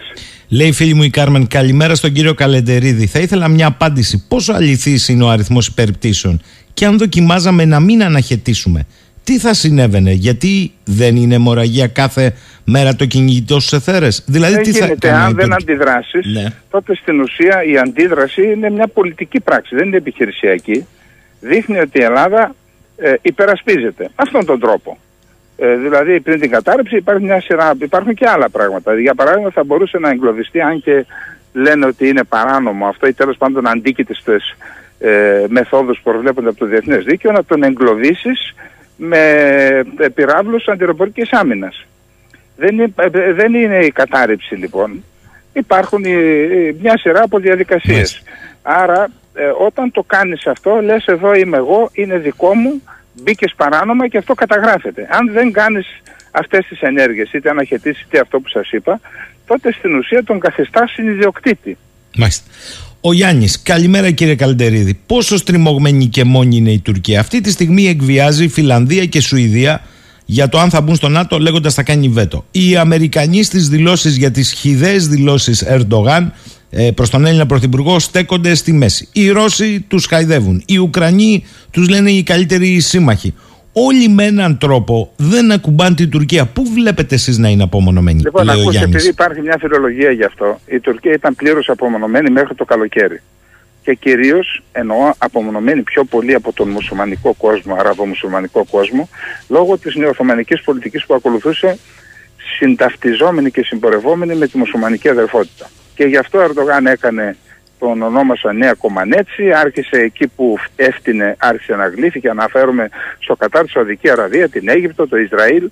Αυτά λοιπόν αποδεικνύουν ότι ήταν απομονωμένοι. Τώρα, μια μεγάλη χώρα δεν μπορεί να ε, απομονωθεί εντελώς και από τους ε, λεγόμενους συμμάχους. Εκεί έχει συμμάχους.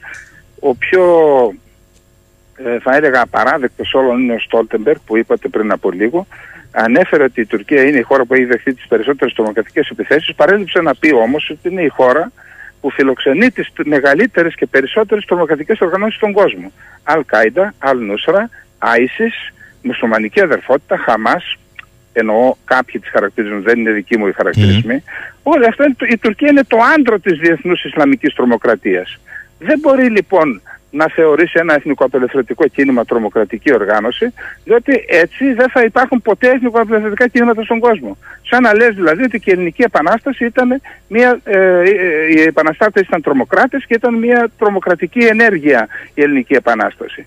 Θεωρώ ότι ο Στόλτεμπεργκ έχει υπερβεί τα εσκαμένα, θα έπρεπε να υπάρχει πρόβλεψη να ζητήσει μια χώρα την αποβολή του από τη θέση του, δηλαδή την εκδίωξή του, ήδη ε, θεωρώ ότι είναι πιο Τούρκος και από τους Τούρκους και απορώ, δεν ξέρω τι προβλέπεται διπλωματικά, τουλάχιστον σε επίπεδο αρθρογραφίας και δηλώσεων ανθρώπων που δεν δεσμεύουν την ελληνική κυβέρνηση έπρεπε να υπάρχει ποταμός και κύμα επιθέσεων εναντίον του μήπως και ε, συνέλθει αυτός ο άνθρωπος και συμπεριφερθεί πραγματικά σαν ε, Γενικός Γραμματέας του ΝΑΤΟ. Ε... Είδα σήμερα μια συνέντευξη σε μια συνάδελφό σας Ελληνίδα που και εκεί χάδια. Χάδια.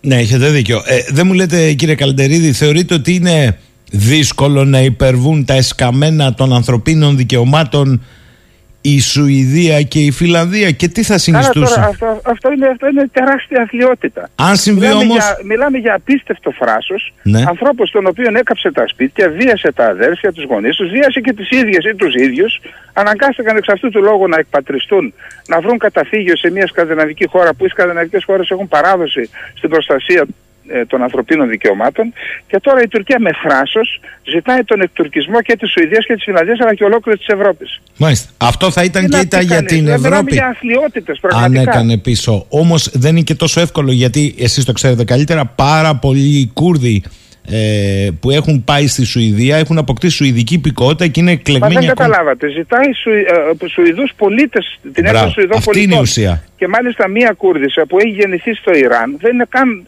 δεν ήταν ποτέ καν Τουρκάλα υπήκο, ζητάει και είναι βουλευτής. Ε, η, ε, η Εμινέ, μια γυναίκα που φοράει παντελόνια ε, και ουσιαστικά αλλά και συμβολικά, είπε ε, στην ε, Σουηδική κυβέρνηση αντί να ικανοποιήσετε το αίτημα της Τουρκίας να με εκδώσετε, καλά θα είναι να εκδιώξετε τον Τούρκο πρέσβη. Είναι ανεδέστατος και προσβάλλει τη χώρα μας.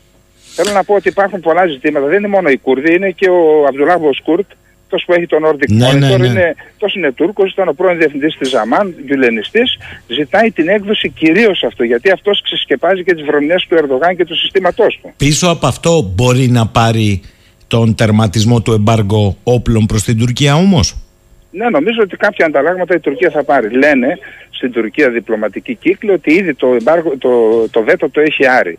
Απλά δεν το οριστικοποιεί για να πάρει όσα περισσότερα μπορεί και κυρίως την άδεια για να εισβάλλει στην Συρία. Άλλη μια αθλειότητα της Τουρκίας που η Ρωσία είναι κακή όταν εισβάλλει σε ξένη χώρα. Η Τουρκία όμως όταν έχει εισβάλλει σε δύο χώρες και έχει υποκατοχή την Κύπρο είναι καλή και σύμμαχος για τον κύριο Ντόλ- Στόλτεμπεργκ. Ε, ε, εκεί όμως το και εμείς που δεν το υποδεικνύουμε κύριε Καλντερίδη να τα λέμε όλα. Ντρεπόμαστε να Εμείς- το πούμε. Εμείς έπρεπε να έχουμε αναδεί- αναδείξει την κατοχή της Κύπρου, το έχουμε πει από την αρχή. Μας Mm. ήβρισαν οι διάφοροι ε, φιλοκυβερνητικοί κύκλοι. Δεν αντιλαμβάνονται ότι αυτές οι φωνές βοηθούν την Ελλάδα. Δεν μπορεί, μπορεί η κυβέρνηση απο- ε, να ε, εξαναγκάζεται να τηρήσει μια στάση, όμως αν δεν υπάρχει αντίδραση σε αυτή τη στάση από την ελληνική κοινωνία, τότε δίνονται μηνύματα προς τα έξω, βάλτε κι άλλα, βάλτε κι άλλα, πιέστε κι άλλο την ελληνική κυβέρνηση να υποχωρήσει κι άλλο. Η Ελλάδα πρέπει να έχει ελεύθερες φωνές. Βοηθάει τη χώρα αυτό και βοηθάει την κάθε κυβέρνηση που βρίσκεται, την, την κυβέρνηση που βρίσκεται κάθε φορά στο τιμόνι της εξουσίας της χώρας. Η φίλη μου η Ελένη λέει καλημέρα στον κύριο Καλντερίδη. Οι κυβερνήσεις, όχι η Ελλάδα, τόσα χρόνια υποχωρούν σε όλα με την Τουρκία και έχουμε αυτή την αντιμετώπιση. Από αυτήν δηλαδή παραβιάζει και τα ίση στην Κύπρο. Σε περίπτωση 12 ναυτικών μιλίων, θεωρεί ο κύριος Καλντερίδης ότι το χειρότερο που μπορούν να κάνουν είναι πόλεμο. Το πιστεύει ότι θα κάνουν πόλεμο. Ε, τα είπαμε αυτά, ε, κύριε Σαχίνη, πέστε στην, ε, ε, στη σχολιάστριά σας. Τα έχουμε πει. Εγώ ε, έχω εισηγηθεί ε, από τη δεκαετία του 90, μέσα της- της δεκαετίας του 90, από τότε που εξαγγέλθηκε, έχω πει για ποιο λόγο το κάζους Μπέλη είναι μειονέκτημα για την Τουρκία. Που σημαίνει ότι θα έπρεπε η Ελλάδα να κάνει αστατή. Και μόλις ε, έχω, ευθυγραμμιστούν τα άστρα της διπλωματίας, των διεθνών σχέσεων, της οικονομίας και της στρατιωτικής υπεροχής, να πάμε στα 12 μίλια. Μάλιστα. Άλλος φίλος, το Θεμιστοκλής. Κύριε Καλντερίδη, μπορεί το ΝΑΤΟ να παρακάμψει, όχι με κατάργηση του βέτο, τις αντιρρήσεις Τουρκίας για τη διεύρυνσή του Όχι, χωρίς να όχι, της όχι, δώσει όχι, ανταλλάγματα; όχι, δεν μπορεί. Δεν μπορεί, δεν μπορεί, δεν μπορεί. Δεν μπορεί. Απλά πιστεύω ότι έχουν αυξηθεί οι φωνές και στις ΗΠΑ, δυστυχώς στην Ελλάδα όχι πολύ, στην Ελλάδα όχι πολύ, οι οποίες λένε να τροποποιηθεί το καταστατικό του ΝΑΤΟ και να προβλέπεται αποβολή μιας χώρας σε περίπτωση που έχει αντικαταστατική δράση. Η Τουρκία, ξέρετε, το ΝΑΤΟ ε, υπηρετεί και τις αρχές της δημοκρατίας. Είναι στο καταστατικό του αυτό. Καλά. Και δέχεται στους κόλπους του το ΝΑΤΟ μια χώρα η οποία είναι βάρβαρη, γενοκτόνος, έχει κάνει γενοκτονίες, αρνείται τις γενοκτονίες και συνεχίζει να κάνει γενοκτονίες και στο Αφρίν και στον Κύριε Σπί, στη Σερεκάνια, στο Βόρειο Ιράκ, στην, στα κατεχόμενα. Τι είναι όλα αυτά; Ακόμα και γαλάζια πατρίδα είναι μια έκφανση της γενοκτονίας με όρους 21ου αιώνα. Ενώ η Κομισιόν, κύριε Καλντερίδη, τη σκίζει τα ημάτια, ε. Ε, Είναι φοβερή. Την Βρυξέλλες, έχει... Βρυξέλλες είναι εκεί. Τι περιμένετε; Λοιπόν, Δίπλα στο, ακούστε δίπλα τώρα. Στο Λουξεμβούργο είναι. Ο Βα- Και να σας πω κάτι. Γιατί και αυτοί, ε, άμα βλέπουν ότι ε, ε, ε, οι, οι, οι αντιδράσεις τους είναι ανάλογες με την Ελλάδα. Όταν η Ελλάδα αντέδρασε στον Εύρο, η Ευρώπη ήταν δίπλα μας. Δηλαδή παίρνουμε πολλές φορές και αυτό που μας αξίζει. Ας κληρύνει τη στάση της Ελλάδα, ας δείξει αποφασιστικότητα απέναντι στην Τουρκία και τότε θα μετρήσουμε τους εχθρούς και τους φίλους μας. Ο Βασίλης και μέσα σε όλα αυτά κύριε Καλντερίδη μπαίνουμε χειρότερα ακόμη περισσότερο στον πόλεμο της Ουκρανίας ενδεχομένως με κρίσιμα συστήματα για τη χώρα μας; Ε, τα έχουμε πει αυτά κύριε Ο, ρωτάει ο κόσμος. τόσες ύβρις, τόσες ύβρις από τους εγκάθετους τα έχουμε πει ότι ε, η αποστολή όπλων όχι μόνο αποδυναμώνει την άμυνα της χώρας και πολιτικό, πολιτικό διπλωματικά αποδυναμώνει την Ελλάδα. Υπάρχουν και άλλα ευαίσθητα ζητήματα που δεν θέλω να τα πω δημόσια. Κυρίως όμως αυτό που πλήττει είναι τα συμφέροντα της ελληνικής μειονότητας στη Μαριούπολη η οποία έχει πληγεί από τη βάρβαρη εισβολή της Ρωσίας να τα λέμε καθαρά και την καταστροφή της πόλης αλλά όσοι απέμειναν είναι η ρωσική διοίκηση αυτή τη στιγμή τι να κάνουμε, κάνει κανείς τίποτα για αυτούς τους ανθρώπους; Και όσο τεντώνουμε το σκηνή και όσο επιτείνουμε την κρίση στις ελληνορωσικές σχέσεις, τόσο επιδεινώνεται η κατάστασή τους. Μιλάει κανείς για τους Έλληνες σήμερα της Μαριούπολης, γιατί δεν μιλάει. Είναι, είναι πιο σημαντικοί οι Ουκρανοί που πρέπει να δείξουμε την αλληλεγγύη μας στους Ουκρανούς από τους Έλληνες που είναι εκεί από τον ε, έκτο π.Χ. αιώνα, δεν είναι από τη Μεγάλη Εκατερίνη. Από τον έκτο π.Χ. από το βασίλειο του Κυμέρου Βοσπόρου είμαστε εκεί. Σωστό αυτό. Μιλάει κανείς για αυτούς που είναι ε, πρώτον πυλώνο και ο ξεριζωμός τους. Άλλο μια συρρήκνωση του ελληνισμού από λάθη και από λάθη της Αθήνας και του ελληνικού κράτους. Ε, λέει εδώ ο φίλος Σωτάκης, ε, κύριε Καλτερίδη, η ανάλυση πάντα πρέπει να γίνεται μέσα στο μεγάλο κάδρο. Αφού τώρα η Δύση θεωρεί οχθρό τη Ρωσία και με τα δικά μας δεν ασχολείται, αφού όπως είπε δεν τα θέτουμε. Σωστά το λέει ο κύριος Καλντερίδης. Θέλω να σας ρωτήσω κλείνοντας, γι' αυτό ακριβώς που υπονοεί και ο φίλος Μωτάκη, το μεγάλο κάδρο.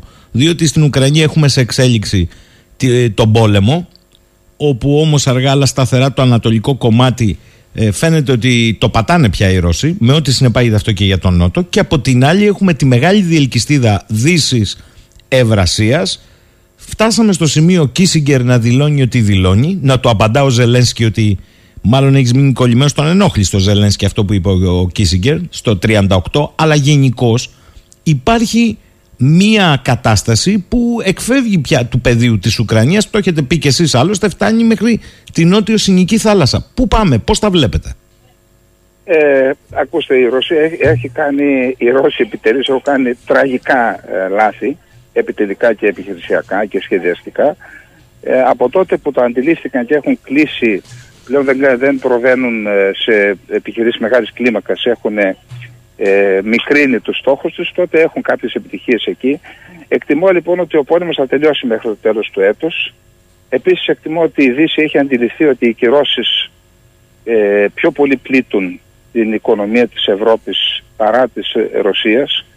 Ε, έχει αναπτυχθεί σκεπτικισμός ο οποίος εκφράστηκε με θάρρος από τον 98χρονο βετεράνο διπλωμάτη τον Κίσιγκερ. Ε, είμαστε σε μεταβατικό στάδιο, ακόμα δεν μπορούμε να πούμε τίποτα, πάντως σε, αύξηση, σε όξυση της έντασης πιστεύω ότι δεν θα πάμε. Μάλλον πηγαίνουμε ακριβώς επειδή δεν λειτουργεί το πλάνο της γεωπολιτικής απομόνωσης και της αποδυνάμωσης της Ρωσίας, πιστεύω ότι θα, θα, θα είμαστε σε ένα μεταβατικό στάδιο για αναθεώρηση της, της, ε, της στρατηγικής της Δύσης απέναντι στη Ρωσία. Μάλιστα. Ευχαριστώ πολύ κύριε Καλτερίδη, θα τα ξαναπούμε. Καλή σας ημέρα από το Ηράκλειο. Ακούτε 984 και ο επόμενος καλεσμένος μας είναι ο αντιστράτηγος αλλά κυρίως εκτελεστικός ε, διευθυντής στο παρατηρητήριο Ευρωμεσογειακής Ασφάλειας και Συνεργασίας, το ΠΕΜΑΣ, ο κύριος Κωνσταντίνος Λουκόπουλος. Ο κύριος Λουκόπουλος είναι από εκείνους τους αναλυτές που είχε σημειώσει ότι αυτή η ιστορία με την Ουκρανία θα τραβήξει. Και βέβαια τώρα πια το αντιλαμβάνονται στην Ευρώπη, το αντιλαμβάνονται στην άλλη πλευρά του Ατλαντικού, διότι το ένα πεδίο είναι η φθορά της Ρωσίας μετά την εισβολή, το άλλο πεδίο όμως είναι ε, η αιμορραγία της Ευρώπης κυρίως, όχι ότι στην Αμερική τα πράγματα πάνε καλύτερα, αν κρίνει κανείς τον τρόπο που τοποθετήθηκε ο υπέργυρος Κίσιγκερ ο οποίος έγινε σημείο αναφοράς και για τον Ζελένσκι. Ο Ζελένσκι απλώνει πολύ τον τραχανά και εκφεύγει της δικαιολογημένης αντίδρασής του ως ηγέτης μιας χώρας που υφίσταται ε, εισβολή, αλλά έχει απλώς πάρα πολύ τον τραχανά. Έφτασε μέχρι την Πορτογαλία η χάρη του να ζητάει απαγορεύσεις κομμάτων. Λοιπόν, διαμέσου αντιπροσώπων. Και την ίδια ώρα αυτή η παράταση έχει ανοίξει τη γεωπολιτική σκακέρα για τα καλά, το έχουμε πει, το τι γίνεται στην άλλη πλευρά, τι γίνεται στον Ειρηνικό, τι γίνεται στη Νότιο Συνική θάλασσα, τι γίνεται στην Αφρική. Μην το περνάμε έτσι. Οι Αμερικανοί γυρίσαν στη Σομαλία προφανώς όχι για τους πειρατές, αλλά γιατί από την Ερυθρά, τα στενά του Σουέζ και προς τα κάτω, ώρα Κίνα από τη μια και από την άλλη στη Μεσόγειο η Τουρκία. Βάλτε τώρα που γυρίζει ό,τι μπορώ να πάρω. Καλημέρα κύριε Λουκόπουλε. Καλημέρα σας κύριε Σαχίνη, καλημέρα και στους ακράτες. Ευχαριστώ πάρα πολύ για την πρόσκληση. Δεν θα ξεκινήσω με τη μεγάλη εικόνα, θα πάω εδώ στα δικά μας πρώτα-πρώτα και ποια είναι η δική σας εκτίμηση, διότι στα χαρτιά, θα το πω έτσι, ε, και κερδίζουμε τις εντυπώσεις καταφανώς και χτύπημα στην πλάτη έχουμε, αλλά ο γείτονας ε, χωρίζεται ανάμεσα στον Ερντογάν και στους ξυφουλκούντες πλειοδοτικά της αντιπολιτεύσεως ότι άργησε κιόλας να κάνει αυτά που κάνει. Ε, καταρχήν να σας πω ότι στην εισαγωγή σας ε, μέσα σε 1,5 λεπτό ε, δώσατε τι συμβαίνει αυτή τη στιγμή γεωπολιτικά σε όλο τον κόσμο και την εντροπή όπως λέμε του συστήματος. Η φυσική και η χημική θα καταλάβουν. Αυτό είναι το ένα θέμα. Το δεύτερο είναι ε, για το χτύπημα της πλάτης ή όχι. Ε, μίλησα και σε κάποιο τηλεοπτικό κανάλι και είπα ότι ναι μεν η παρουσία είναι εντάξει, είμαστε υπερήφανοι, ναι, ναι, ναι, τα αποτελέσματα θα φανούν ε, όμως στο αμέσως προσεχές διάστημα. Δεν περίμενα βέβαια ότι θα φαινόντουσαν κάποιες ώρες μετά στις 18 Μαΐου με, το, με την προσέγγιση στα δύο ναυτικά μίλια ε, στην Αλεξανδρούπολη. Αυτό είναι το ένα το στοιχείο. Γιατί είχαμε πει ότι θα τεστάρει η Τουρκία και την Ελλάδα και αυτό που λέμε το, το λέω έτσι και λίγο σκοπτικά ε, το έντονο γεωπολιτικό αποτύπωμα για το οποίο πολλοί μας ε, μιλούν και συνέχεια αναφέρονται σαν μάλιστα δεν θα έλεγα μιλούν, μυρικάζουν πάνω σε αυτό. Άρα λοιπόν βλέπουμε εδώ ότι η Τουρκία συνεχίζει την διαχρονική της αναθεωρητική πολιτική είτε είναι οι κεμαλιστές, είτε είναι οι νεοθωμανοί, είτε είναι οι νεοερντογανιστές ή μεταερντογανιστές, δεν ξέρουμε τι θα έρθει μετά ε, αυτή τη στιγμή, διότι έχουν εμποτιστεί από την αποκατάσταση του λεγόμενου ιστορικού και γεωγραφικού λάθους κατά τον Ταβούτογλου. Αυτό είναι το θέμα και θα συνεχίσει. Από εκεί και πέρα, και κλείνω εδώ, θέλω να σας πω ότι η, ο μεγάλος μας ε, σύμμαχος βλέπει την περιοχή ως ενιαίο χώρο. Αυτό πρέπει να το βάλουμε καλά στο μυαλό μας και όχι ως χώρες. Γι' αυτό τι θέλει, δεν θέλει να υπάρχουν ιδιαίτερα αυτή την περίοδο φασαρίες. Όμως, εντός εισαγωγικών το φασαρίες έτσι, όμως η Τουρκία συνεχίζει αυτή την πολιτική και η Αμερική συνεχίζει με τις ίδιες ε, ατάκες περί αντιπαραγωγικών ενεργειών και ε, ε, για διαφωνίες, μιλάει για διαφωνίες που πρέπει να λυθούν γενικώ και αορίστω με, με διαπραγματεύσεις με βάση το ε, διεθνές δίκαιο. Αυτό είναι το οποίο έχει σχέση με την Αμερική και το χτύπημα της πλάτης στο οποίο αναφερθήκατε. Κύριε Λυκόπουλο, να το κάνω λίγο χειρότερο. Χθες ο καλός ε, συνάδελφος και έχω απόλυτη πείγνωση του τι λέω στις συνθήκες που εργάζεται στην Ουάσιγκτον, ο Μιχάλης Ογινατίου στην καθιερωμένη συνέντευξη τύπου στο State. Ναι. ναι. Ε, ναι, κάθισε, ναι, ναι. κάθισε κάτω τον εκπρόσωπο, του έκανε μία, του έκανε δύο και στην τρίτη ήταν και πιο σαφής. Κάνω λέει ένα σενάριο υποθετικό. Το καλοκαίρι εισβάλλει η Τουρκία σε ένα ελληνικό νησί. Τι θα κάνετε ως Ηνωμένες Πολιτείες; Και η απάντηση του εκπροσώπου είναι δεν απαντώ σε υποθετικά σενάρια. Καταλαβαίνω. Θα, δηλαδή... θα το έλεγα και εγώ αυτό, έτσι. Ναι, Αλλά εντάξει. σε αυτή την ε, φάση θα μπορούσε το State Department, νομίζω εκεί την έκανε, στο Λευκό Οίκο, δεν είμαι σίγουρος. Στο State Department. Στο State Department, έτσι. Ε, θα μπορούσε να αναφερθεί ότι τέτοιες ενέργειες ε, αντίκειται πρώτα απ' όλα στον καταστατικό χάρτη των ε, Ηνωμένων Εθνών και εκεί θα του έπρεπε να πει και παρακάτω ότι ναι μεν υποστηρίζουμε τη διεθνή νομιμότητα και το διεθνές δίκαιο αλλά όπως έχω πει εγώ και για τη Ρωσία όταν ε, επέκρινα και υποστήριξα την κυβερνητική πολιτική να στηρίξει και να ενισχύσει την, την Ουκρανία ότι δεν είναι à la carte η υποστήριξη με προλάβατε γιατί αν είχε περιθώριο ο Ιγναντίου θα ρωτούσε και καλά εσείς πριν ναι, κάνει η Ρωσία στην Ουκρανία και πάντα...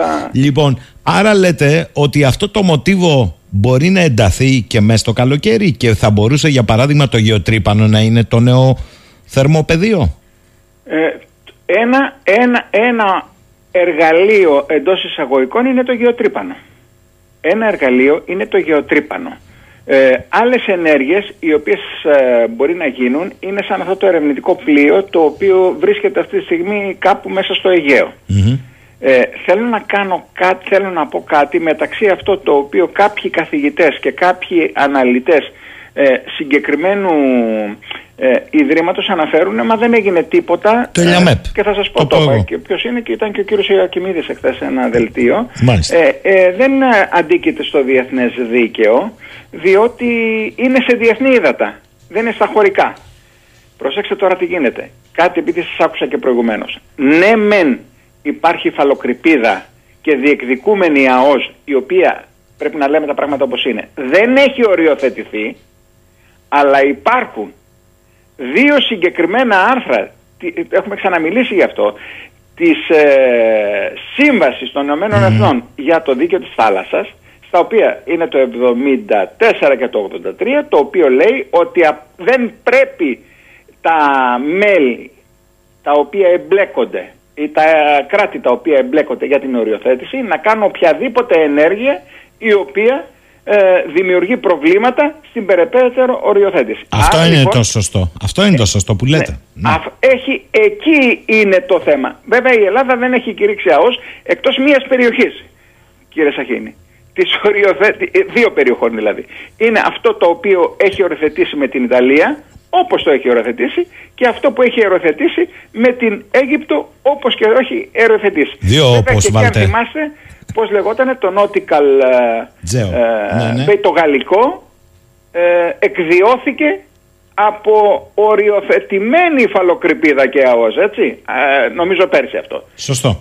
Ε, Για, να- για να λέμε τα πράγματα. Άρα λοιπόν, θέλω να σας πω, ένα εργαλείο είναι αυτό. Ένα άλλο εργαλείο είναι η επανάληψη μαζικών παραβιάσεων ή ε, υπερπτήσεων. Σε αυτή την περίπτωση, μισό λεπτό κύριε Λουκόπουλε, γιατί έχω και ερώτημα από τη φίλη μου την Καλλιόπη. Σε αυτή την περίπτωση λοιπόν κύριε Λουκόπουλε και με δεδομένο ότι ο ίδιος ο Πρωθυπουργός στο Αμερικανικό Κογκρέσο είπε ως εδώ και μετά από 2-24, 1,5-24 ώρο το ως εδώ ήρθε πάνω από την Αλεξανδρούπολη. Τώρα πια τι κάνεις; Ε, Θα νομίζω ξανακαταγγείλεις η- την υπέρπτυση. Η φίλη μας η κυρία Καλλιόπη δεν θα περιμένει, θα περιμένει μάλλον να ακούσει. Όχι, όχι, Εγώ- εγώ οφείλω θα να το ρωτήσω. καθαρίσουμε κτλ. Ναι, όχι, όχι, όχι. Οφείλω να ρωτήσω όμως, ως εκτελεστικός διευθυντής ενός Θα σας παρατηρητηρίου. πω. Έχω, έχουμε και συγκεκριμένη Και πρόταση. με δεδομένο. Αυτό θέλω να ακούσω. Με δεδομένο, θέλω να σας το προσθέσω λίγο ενισχυτικά για να απαντήσετε ολοκληρωτικά. Ότι πρόσφατα είχαμε σε εκπομπή τον πρέσβη μέχρι πρότινο στο Ελσίνκι. Μας είπε λοιπόν ότι όταν πήγαινε στο Υπουργείο Εξωτερικών, δεν θα κουραστώ να το λέω, μας έχει κάνει εντύπωση. Τους καταλόγους παραβάσεων, παραβιάσεων και υπερπτήσεων, κυρίως υπερπτήσεων, μία, δύο, τρεις, πέντε, δέκα, το τελευταίο εξάμεινο πριν φύγει, τον φώναξε ο Φιλανδός Ιπέξ. Το, η Φιλανδία θέλει να μπει στο ΝΑΤΟ τώρα. Και του είπε, Μα τι μου τα δείχνεις; Αν δεν κάνετε κάτι στις υπερπτήσεις, σημαίνει, προσέξτε τη διατύπωση, ότι κάποιο δίκιο πρέπει να έχουν και οι Τούρκοι για να μην παρεμβαίνετε. Καταλάβατε; Βεβαίως. Εκεί είναι. Ε, αυτό όμως το οποίο έχει γίνει και θυμικά, αυτό το οποίο έχει γίνει, είναι από τη μία στιγμή στην άλλη, και θα το επαναλάβω αυτό, δεν μπορείς να το ρίξεις. Βέβαια δεν είναι από μια στιγμή στην άλλη, είναι 50 χρόνια έτσι. Ε, για να πούμε συγκεκριμένα, 48 αρχίσανε κυρίως μετά το 74. Ε, η Ελλάδα έπρεπε, αυτό θέλω να σας πω επειδή γίνονται, που έχει εκπονήσει ένα σχέδιο ολοκληρωμένο, για να μην το πω ολιστικό και παρεξηγηθούμε γιατί είναι πολύ της μόδας η, η, η έκφραση αυτή. Ε, για να μην το πω ολιστικό, λοιπόν, ε, ένα ολοκληρωμένο σχέδιο, μια ολοκληρωμένη στρατηγική για το πώς θα αντιμετωπιστεί αυτό. Μήπως είναι σπασματικά. αυτό το, το ολιστικό σχέδιο, δεν κάνω τίποτα και είμαι ευτυχισμένος. Ε, αυτό, αυτό ναι μεν είναι εκεί, αλλά αυτή τη στιγμή ήδη η μεγαλύτερη, η μεγαλύτερη πρόκληση έρχεται από τα UAVs, από τα μη επανδρομένα αεροχήματα. Ένα, ένα, ένα πρώτο βήμα θα μπορούσαν να είναι, επειδή δεν έχει και κάποιον που ζει και είναι αξία, να είναι η κατάρριψη ενός τέτοιου αεροχήματος. Όταν ε, μάλιστα ε, φτάνει στην υπέρπτυση.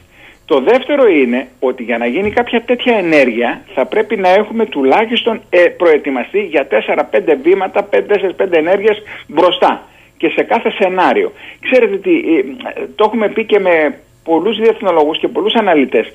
Έχουμε αυτή τη στιγμή μία, ξεκίνησε από το 55 βέβαια βασικά, αλλά μετά το 74 μία διαρκή ε, κρίση χαμηλής εντάσσεως με αυξομοιώσεις έπρεπε να έχουμε ερωτήματα μέχρι και για απαντήσεις και μέχρι για το τελευταίο ερώτημα. Και αυτή τη στιγμή, ξέρετε, συζητάμε το τι θα γίνει. Η πρότασή μας λοιπόν είναι, πέρα της διεθνοποιήσεως και όχι ναι, ναι. μπαμπά ή μαμά, κοιτάτε τι μου έκανε ο Βασιλάκης στην τάξη, γιατί ε, αυτό γίνεται όταν πάμε και αυτή την εντύπωση εμέσως δίνουμε είτε στη Φιλανδία είτε στον κύριο Στόλτεμπεργκ που του αρέσει να, ε, να δικαιολογεί τα αδικαιολόγητα σε ό,τι αφορά την, ε, ε, την Τουρκία και στην τουρκική συμπεριφορά. Από εκεί και πέρα και να καταστήσει σαφές όλα θα το κάνει να καταστήσει σαφές ότι όταν θα είναι αυτό τελευταία φορά. Η τελευταία φορά όμως θα είναι η τελευταία φορά κύριε Σαχίνη με όλη την προετοιμασία και όσοι φωνάζουν μάλιστα και από τώρα θα πρέπει να ξέρουν ότι αυτό θα μας οδηγήσει και σε πόλεμο. Αυτό είναι το θέμα. Και, και, ένα τελευταίο, ναι, επειδή ναι. υπόθηκε και χθες νομίζω υπόθηκε, κάνει μεγάλη εντύπωση όπως είπε, ο, αν είναι, δεν, πώς το είπε ο κύριος Πρωθυπουργός, ότι αν έχει την εντύπωση ότι εγώ δεν θα υπερασπιστώ την κυριαρχία μου, κάνει λάθος.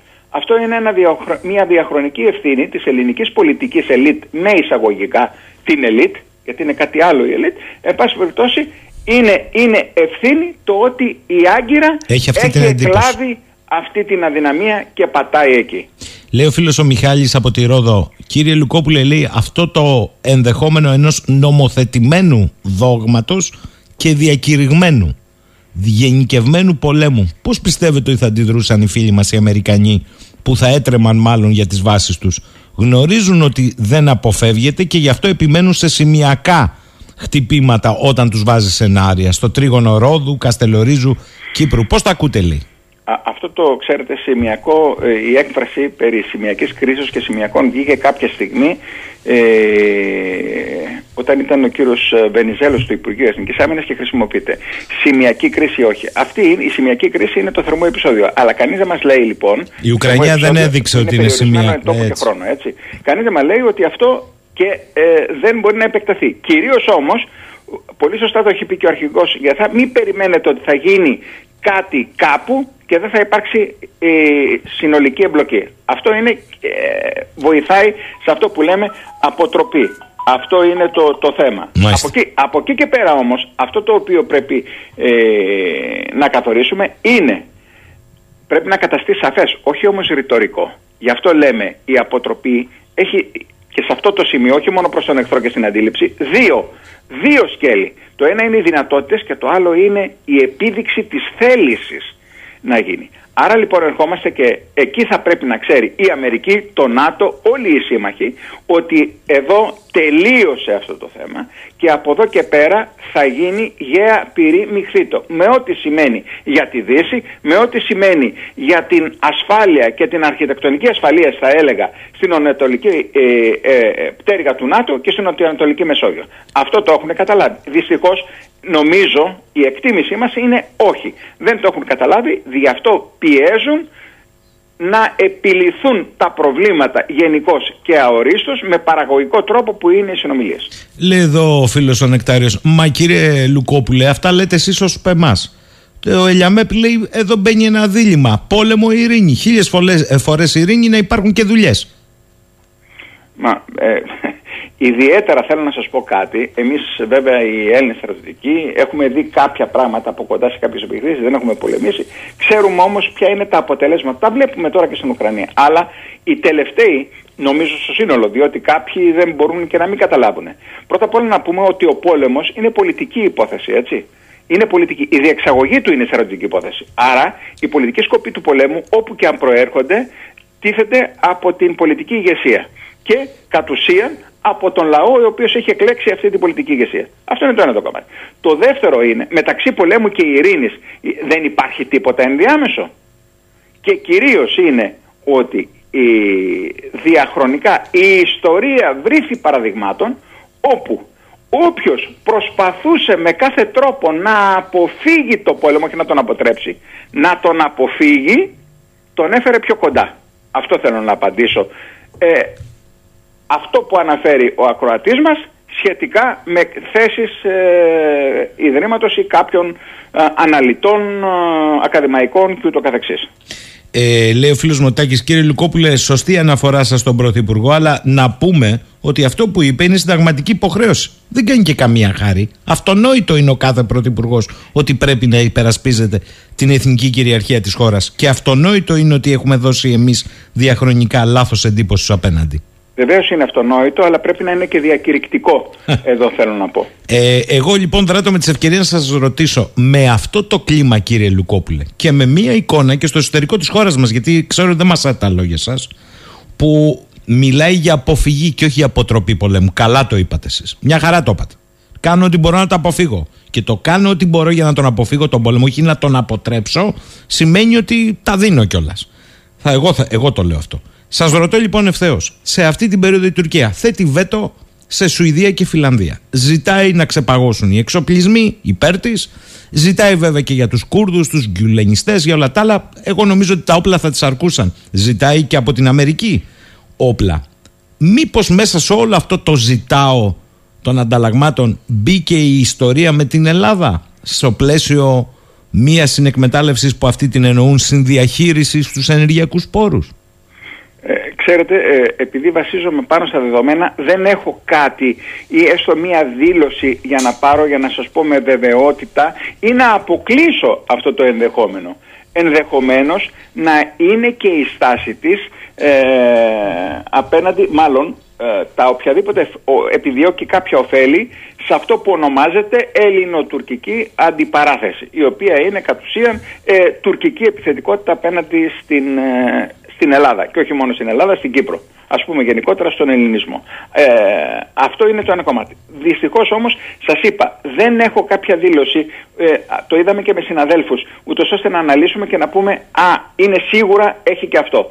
Πολύ πιθανώς να υπάρχει και αυτό το πράγμα και βλέπουμε, ε, αναφέρατε όλα αυτά τα οποία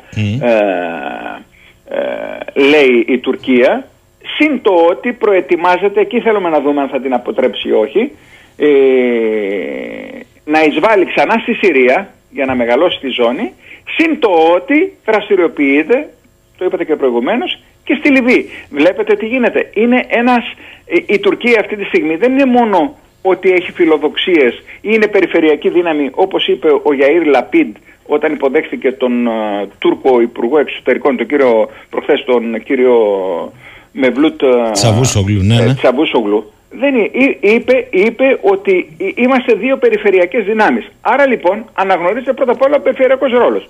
Εδώ όμως η, η Τουρκία, είτε Αφγανιστάν, είτε Αζερμπαϊτζάν, Ναγκόρνο Καραμπάχ, είτε Λιβύη, φεύγει και γίνεται πολύ κάτι περισσότερο. Γίνεται δηλαδή ε, ασκεί μια διαπεριφερειακή, όπως λένε και Τούρκοι αναλυτές, το οποίο δεν ξέρουμε αν θα βγει τελικά σε καλό ή όχι, αλλά εν πάση περιπτώσει μέχρι τώρα τους βγαίνει.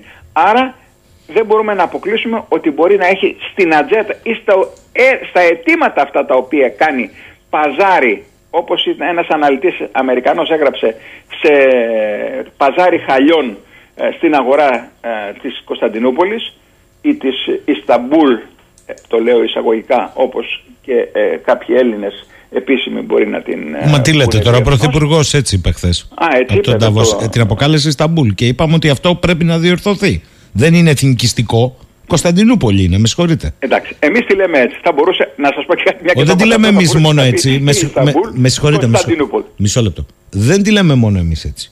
Αν δείτε τα κορυφαία ειδησιογραφικά πρακτορία, αν δείτε τα κορυφαία γνωστικά πρακτόρια. National Geographic. Τουλάχιστον Κωνσταντινούπολη την αποκαλεί. Ναι, ε, ε, ως, ως ιστορικό όμως. Ε, ε, δεν θέλω όμως να μείνω εδώ ως, ως ιστορικό όνομα, έτσι. Ε, ως ιστορικό όνομα. Για, για πολλά, ε, το Ισταμπούλ προέκυψε πολύ αργά, έτσι, για να μην πούμε... Κύριε Λουκόπουλε, τέσσερις μέρες πριν την 29η Μαΐου, ε, δεν τη λες Ισταμπούλ, με συγχωρείτε. Α, α, όλα έχουν τη σημειολογία τους. Αφού λέμε δεν ιστορία... Θέλω, δεν θέλω να δικαιολογήσω τον ναι. Πρωθυπουργό. Σας το λέω όμως πως είναι, διότι ξέρετε ότι όταν, όταν έχω κάτι το οποίο θεωρώ ότι πρέπει μια ενέργεια να επικριθεί, την επικρίνω. Δεν έχω...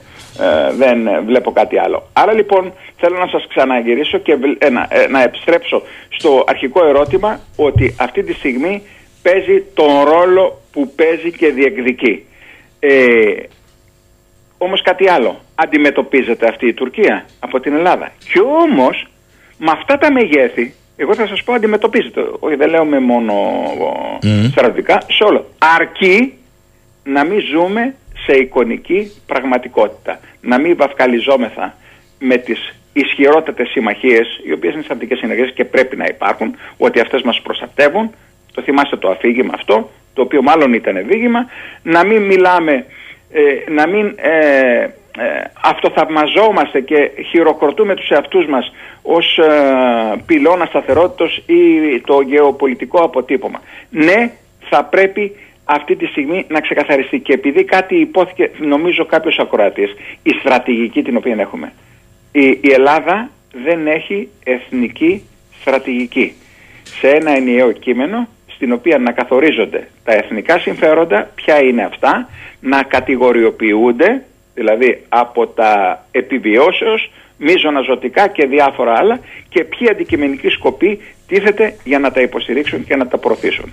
Γιατί άραγε; Μήπως, όπως λέει ο Νίκος από το Λονδίνο, που στέλνει και την καλημέρα του, επειδή όλος ο γαλαξίας εκτός από εμάς τους Έλληνες σχεδόν έχει καταλάβει ότι τίποτα δεν είμαστε σε θέση να κάνουμε που θα μπορούσε να θίξει τα συμφέροντα και των μεγάλων χωρών που υποτίθεται ότι μας προστατεύουν. Μήπως έχουν καταλάβει όλοι ότι είμαστε μόνο λόγια στις προεκλογικές περιόδους; Ε, τα συμφέροντα. Πρώτα απ' όλα, ναι, ναι, λέμε ότι μας προστατεύουν. Ε, Αυτός που πρέπει να προστατεύει την Ελλάδα είναι οι Έλληνες ε, και η Ελλάδα να προστατευτούν να μην περιμένουμε. Ε, Μα και ο Νίκος αυτό που λέτε εσείς λέει, ναι, ναι. λέει τι, πώς το ναι, ναι εμφανίζουν οι πολιτικοί. πολιτικοί. Να σας πω και κάτι, κύριε Λουκόπουλε, δικό μου. Ο Μακρόν σηκώνει το τηλέφωνο να πάρει τον Ερντογάν να του πει για τη Σουηδία και τη Φιλανδία. Ok, okay, καλό είναι.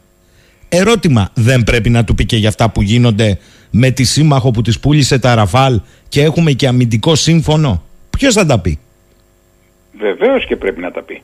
Και επειδή είναι ένα από τα βασικά κράτη της Ευρωπαϊκής Ενώσεως η οποία αρχικά ε, παρενέβη με μια πλαδαρή και άνευρη, τη θυμάστε ε, ε, στην, στα εξυβριστικά λόγια του ερντογαν για τον Πρωθυπουργό μας και μετά το διόρθωσε, βεβαίως και πρέπει να του πει. Βεβαίως και πρέπει να του πει, όπως ε, και οι, οι, οι υπόλοιποι εταίροι. Αλλά βλέπετε ότι δυστυχώς υπάρχουν τα συμφέροντα και χάρη των συμφερόντων ε, διασπάται και η πολιτική η ένωση η οποία υπάρχει και οι συμμαχίες και ούτω καθεξής.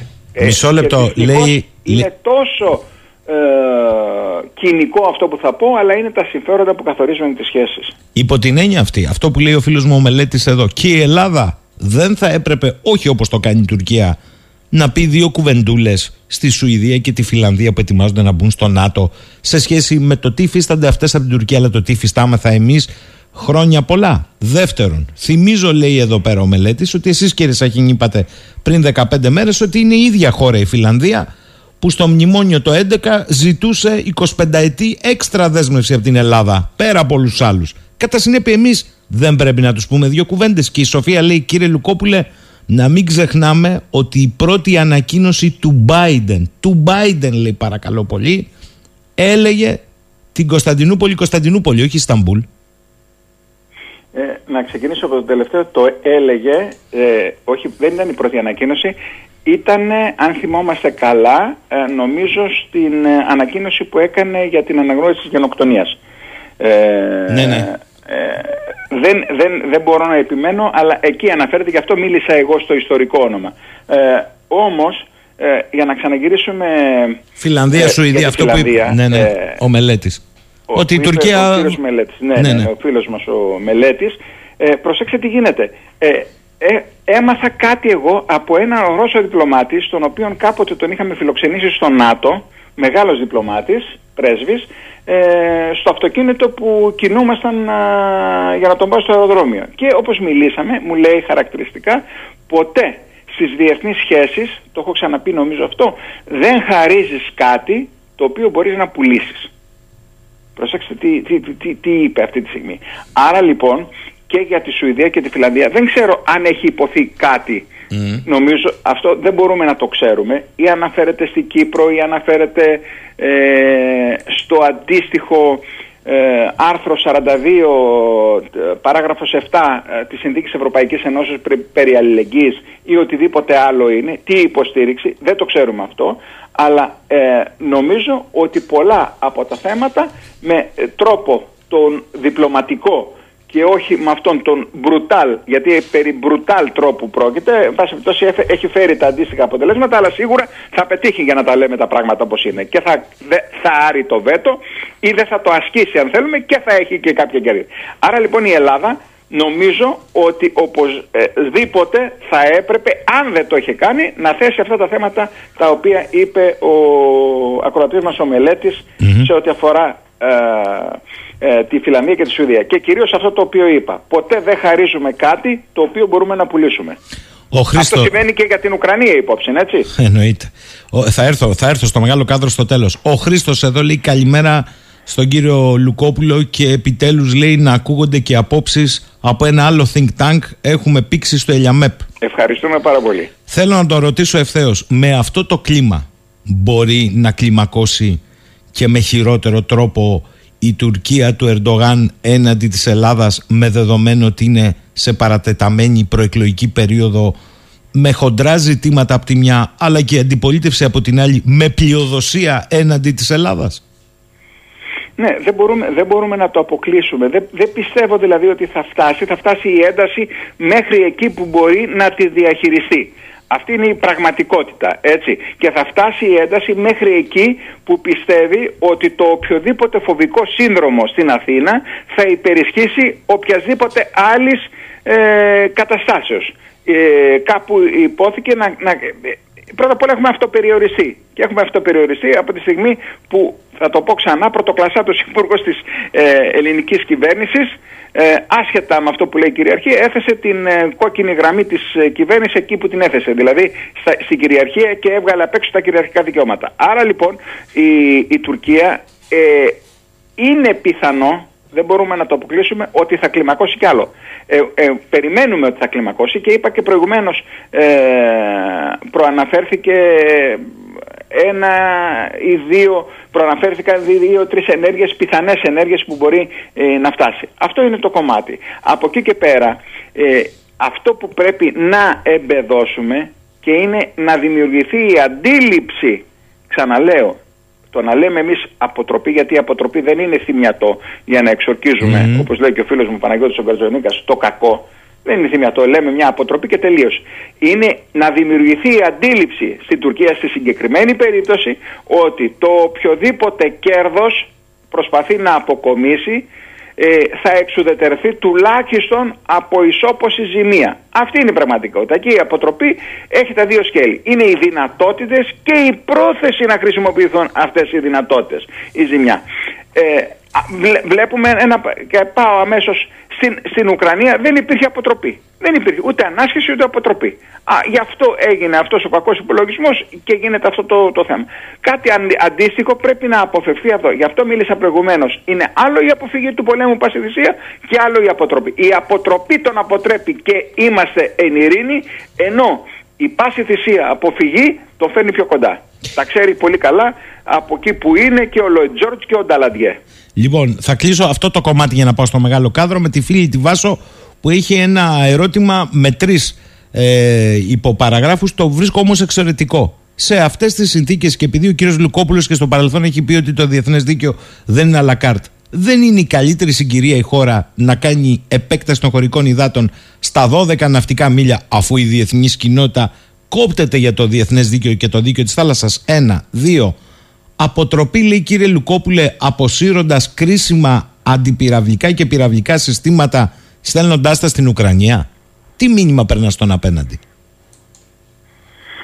Ε, είναι και τρίτο ή όχι για να πω. Είναι η επέκταση. Μαζί λοιπόν, είναι, ε. μαζί, μαζί τα έχει. Δύο, τρία είναι, Ναι, αλλά ναι. τα σύμπτυξα εγώ για να πάμε Ναι, ναι, γρήγορα. Ωραία, ωραία, ωραία ναι. ε, για την επέκταση των, ε, Χωρικών ε, υδάτων. των χωρικών υδάτων ε, για, τη- για τα οποία αυτό είναι αναφέρετο μονομερές δικαίωμα, έτσι. Δεν συζητιέται, όπως ε, φαίνεται ότι συζητιέται.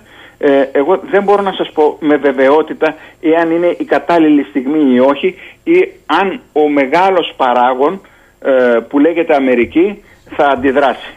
Όμως αυτό, αυτό, αυτό ε, έρχεται όλο και πιο κοντά και οι συνθήκες που δημιουργούνται είναι όσο το δυνατόν ε, συν το χρόνο γίνονται και ευνοϊκότερες. Δεν ξέρω αν θα γίνει σήμερα, αύριο ή μεθαύριο.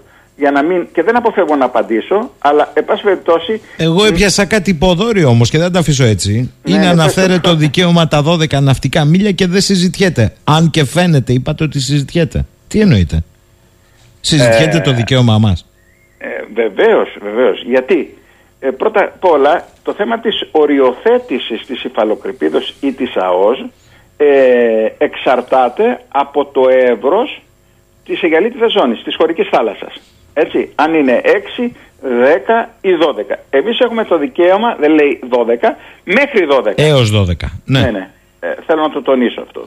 Από εκεί και πέρα, όταν συζητιέται ή όπως αυτά τα έχει γράψει και στο βιβλίο του όλοι όσοι παρακολουθούμε στην εγκυκλοπαίδεια των λειτουργικών, ο, ο καθηγητής ο κ. Συρίκος και είναι υπουργός ε, παιδείας, με τον οποίο έχουμε βρεθεί και χάρη σε εσάς σε αρκετά πάνελ και συζητήσεις. Άρα λοιπόν, το ότι έχει συζητηθεί αυτό και ε, η κλιμακωτή επέκταση, δηλαδή μέχρι το κέντρο του Αιγαίου μπορούμε να φτάσουμε σε κάποια Το νέο μίλια αφήγημα ή είναι στα δέκα. λόγω του σταθμού στην Αλεξανδρούπολη. Να το πάμε υπηρετικά στα 12 μίλια. Που Ναι, φτάσαμε. Ή, ή- ή εκεί ή στην, ε, έξω από το Βόλο ή έξω από την Εύβοια ή στη Σκύρο και από εκεί και πέρα να γίνει. Α- Αυτή τη στιγμή λοιπόν ε, συζητούμε έτσι, αυτά τα θέματα και ε, εμέσως αναφερόμαστε σε θαλάσσιες ζώνες, προσέξτε, ε, και όχι σε οριοθέτηση υφαλοκρηπίδος α- ΑΟΣ. Το δεύτερο αναφέρεται στο site, σας το λέω τώρα για να δείτε, του Υπουργείου Εξωτερικών. Το πρώτο αναφέρεται από το Πρωθυπουργικό Περιβάλλον, από τον ίδιο τον Πρωθυπουργό. Ναι. Ε, πρέπει να το πούμε αυτό. Ναι, Και ο ένας από μιλάει όλους για τους θαλάσσιες- υπόλοιπους Οι οποίοι είναι κοντά του. Ο, αυτό το κλίμα μιλάει για θαλάσσιες ζώνες που δεν είναι μόνο η φαλοκρηπίδα όζη, είναι Όχι, και η όχι. γυαλίτιδα. Συμπεριλαμβάνεται, Μάλιστα. μπορούμε να πούμε, Και συμπεριλαμβάνεται και, συνορεύουσα. τα χωρικά είδη. Δεν μπορεί Μάλιστα, να είναι μάλιστα. συνορεύουσα ζώνη ή οτιδήποτε Ναι. άλλο. Ενώ το Έτσι. Υπουργείο Εξωτερικών λέει μία είναι η συζήτηση, η οριοθέτηση φαλοκρηπίδας Αυτή τη στιγμή, παύλα αν όζη. κλικάρουν πάνω θα το δούνε Μάλιστα. όποιος, όποιος ακούει. Άρα λοιπόν έχουμε αυτό. Πάμε τώρα στο θέμα της ε, αποτροπής και των όπλων. Ε, εγώ θα πω στην ε, φίλη μας ακροάτρια ότι εξ αρχής άσχετα το τι αναφέρω αυτή τη στιγμή γιατί εγώ διερμηνεύω την κατάσταση στο έδαφος. Ε, είμαι από αυτούς πρώτον που θεω, θεώρησαν ή εκτίμησαν ως απίθανη την εισβολή και το λέω δηλαδή έτσι με αυτοκριτική ερμηνεύοντας με, αρθο, με τους όρους ανορθολογικότητας, ορθολογικότητας στην ε, τη Μόσχα έτσι. Όμως αυτή τη στιγμή ό,τι άλλη συζήτηση γινόταν μέχρι τις 24 Φεβρουαρίου ε, περί κατανόησης των ανησυχιών σταμάτησε και είχα εξηγήσει μάλιστα ε, και στη συνομιλία μας τηλεοπτική στις αντιθέσεις για ποιο λόγο θεωρώ αναθεωρητική την Ρωσία. Το Μμμ. θυμάστε έτσι; Ναι, ναι, ναι. Ε, Μου κάνατε μία ερώτηση έτσι αρκετά. Ε, από εκεί και πέρα θέλω να σας πω ότι τάχθηκα ε, υπέρ της διεθνούς νομιμότητας, υπέρ της υποστήριξης της διεθνούς νομιμότητας και του διεθνούς δικαίου για αυτή την απρόκλητη επίθεση.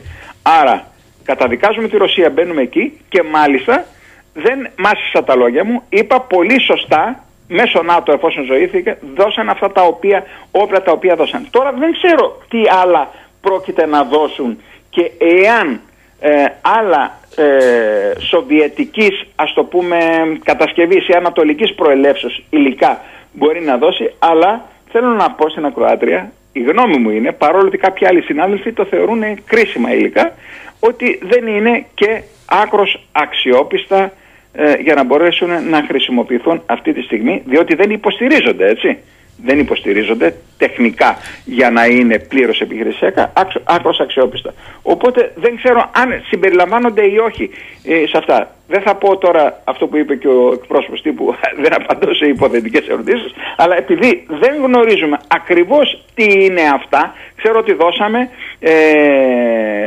μικρής, ε, μικρής εμβέλειας, δηλαδή μικρού βεληνικούς αντιαρματικά, δώσαμε όπλα τα οποία είχαν, ε, είχαμε δώσει, κάτι άλλα, κάποιες άλλες ε, ρουκέτες, αλλά δεν ξέρω εάν θα είναι, μάλλον αναφερόμαστε για πολλαπλούς εκτοξευτές, τους οποίους ίσως εμείς ε, ε, μπορούσαμε να τους χρησιμοποιήσουμε. Εάν, εγώ σας το λέω το εξής, θα μιλήσω ξανά και εγώ υποθετικά, εάν αυτό το υλικό αντικατασταθεί άμεσα από το μεγάλο μας σύμμαχο όπως κάνουν κάποιοι άλλοι σύμμαχοι με το ίδιο τουλάχιστον επιχειρησιακό αποτέλεσμα εγώ δεν θα είχα αντίρρηση.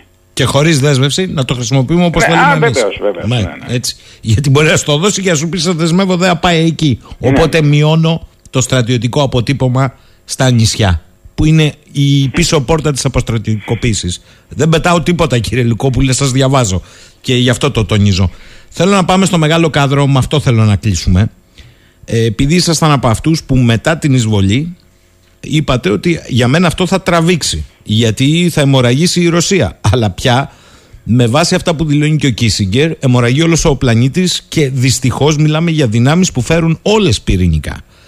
Α, μου λέει ο Τάκης εδώ, πέστε στον κύριο Λουκόπουλο ότι είναι ιστορικό το όνομα Κωνσταντινούπολη. Η Τουρκία το χρησιμοποιεί το Ισταμπούλ. Κάποιοι δίνουν και την ερμηνεία στην πόλη. Δεν ξέρω κατά πόσο μετράει, γιατί ο Ερντογάν ήθελε να το κάνει και Ισλαμαμπούλ. Αλλά όμως δεν είναι μόνο ιστορικό. Στη σύμβαση ανταλλαγής των πληθυσμών μεταξύ Ελλάδας και Τουρκίας αναγράφεται ευκρινώς Κωνσταντινούπολη. Κατά συνέπεια είναι και με βάση λέει τις συμβάσεις. Μάλιστα. Ναι, το ναι, γιατί τότε ακόμα δεν είχε ονομαστεί επίσημα. Μάλιστα. Τώρα, εγώ θέλω να πάμε στο μεγάλο κάδρο. Πού οδηγεί αυτό τη Δύση και το λεγόμενο ευρασιατικό κόσμο, γιατί δεν είστε από αυτούς που κλείνουν τα μάτια. Την άλλη εβδομάδα γίνεται φόρουμ στην Πετρούπολη, μου στέλνουν εδώ μήνυμα. Και η απομονωμένη Ρωσία από τη Δύση έχει ήδη καλεσμένους να δεξιωθεί εκεί 90 χώρες, μιλώντας για οικονομία παγκόσμια. Άρα πού οδηγεί το πλανήτη, κύριε Λουκόπουλε; Ε, πρώτα απ' όλα να διευκρινίσω ότι είχα πει αυτό, ότι θα πάει ε, το τέλος δεν είναι ορατό, και μάλιστα μιλήσαμε για μετά το καλοκαίρι. Μιλήσαμε, έχετε δει και την αρθογραφία στην οποία αναφέρω μετά την στρατηγική αναδιάταξη και την αποτυχία mm. ε, ανατροπής της πολιτικής ε, τάξης. Δεν θα πω κατάληψης του Κιέβου γιατί κανένας σοβαρός δεν θα μπορούσε να πει. Ε, βέβαια οι Αμερικάνοι μίλησαν για 96 ώρες για δικούς του λόγους ή κάποιοι άλλοι για Blitzkrieg κτλ. Και ήταν μια αυταπάτη όπως αυταπάτη είναι ότι μπορούν οι Ουκρανοί να νικήσουν. Είναι, τα ίδιο, είναι στο ίδιο επίπεδο έτσι είναι ο πληροφοριακός πόλεμος και οι ψυχολογικές επιχειρήσεις οι οποίες γίνονται. Όμως όσο εκτείνεται χρονικά ο πόλεμος αυτός, τόσο μεγαλώνει ο κίνδυνος κλιμάκωσης. Το πρώτο πράγμα είναι αυτό. Το δεύτερο είναι, είχα πει όμως, όσο του αντέξει η Δύση, γιατί μέρος των κυρώσεων και μέρος του οικονομικού πολέμου ε, μάλλον αποτελε, μέρος των αποτελεσμάτων έρχεται πίσω σε εμάς. Αυτό είναι το, το βασικό ο Κίσιγερ δεν είπε κάτι παραπάνω ή κάτι λιγότερο από αυτά τα οποία λέει για χρόνια. Κοινική, ρεαλιστική, λογική, ναι, ναι. γεωπολιτικά ε, εξέφραση. Ε, ε, εκεί είναι. Βλέπει ότι αδυνατεί μέσα στα κοντά του 100 χρόνια αδυνα... έχει μια πλήρη διάβγεια όπως τον ακούσαμε έτσι και να ξέρετε δεν υπάρχει περίπτωση ε, όλοι, όλοι εμείς οι οποίοι ασχολούμαστε με τις διεθνείς σχέσεις και την στρατηγική ασφάλεια να μην έχουμε, το θεωρούμε δάσκαλο, έτσι. Αυτή είναι η πραγματικότητα. Είτε λέγεται εκτός του κυρίου, είτε λέγεται παγκόσμια τάξη. Εκτός του κυρίου Ζελένσκι, ο οποίος... Ε... Ο, ο κύριος Ζελένσκι, θα σας πω, επειδή σας άκουσα και προηγουμένως... Εντάξει, είναι υπερβολή όμως το αυτό. Το κρατάω λίγο να σας πω. Από εκεί και πέρα λοιπόν, αυτό είπε. Τώρα, βέβαια, οι Ουκρανοί είναι αυτοί οι οποίοι θα αποφασίσουν. Οι Ουκρανοί, όπως οι Ρώσοι, βλέπουν ότι αντέχουν να συνεχίζουν με αργό αλλά σταθερό τρόπο την προώθηση ε, των συμφερόντων τους, δηλαδή και να επεκτείνουν τις καταληφθήσεις περιοχές, Ε, ήδη έχουν πετύχει ένα σημαντικό κέρδος. Ναι, μεν δεν πετύχανε στο Κίεβο, αλλά έχουν πετύχει. Έρχεται τώρα η Ουκρανία και λέμε μπορεί να αντέξει κι άλλο ή πόσο μπορεί να αντέξει για να έρθει όλη αυτή η βοήθεια, όλη αυτή η βοήθεια και να ανατρέψει αυτά τα οποία έχουν δημιουργηθεί στο έδαφος. Αν μπορεί και το κρατάει, ας το κάνει.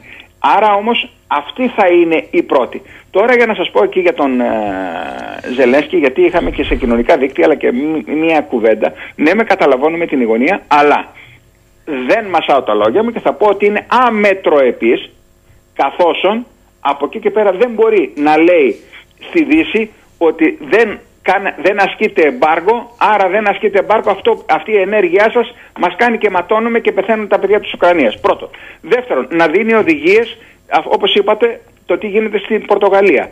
Ο δε πρέσβης, και μάλιστα απορώ εγώ, ο πρέσβης του, της Ουκρανίας στη Γερμανία, για ποιους λόγους βέβαια δεν θέλουν να τον κηρύξουν, ε, ε, έχει πάρει όλα τα κανάλια και σχεδόν ε, ε, κατηγορεί με κάθε τρόπο, όχι σχεδόν κατηγορεί, ε, ανοιχτά κατηγορεί και σχεδόν, ε, πώς το λένε, ε, υπαγορεύει την πολιτική της γερμανικής ε, κυβέρνησης σύμφωνα με αυτά τα οποία θέλει.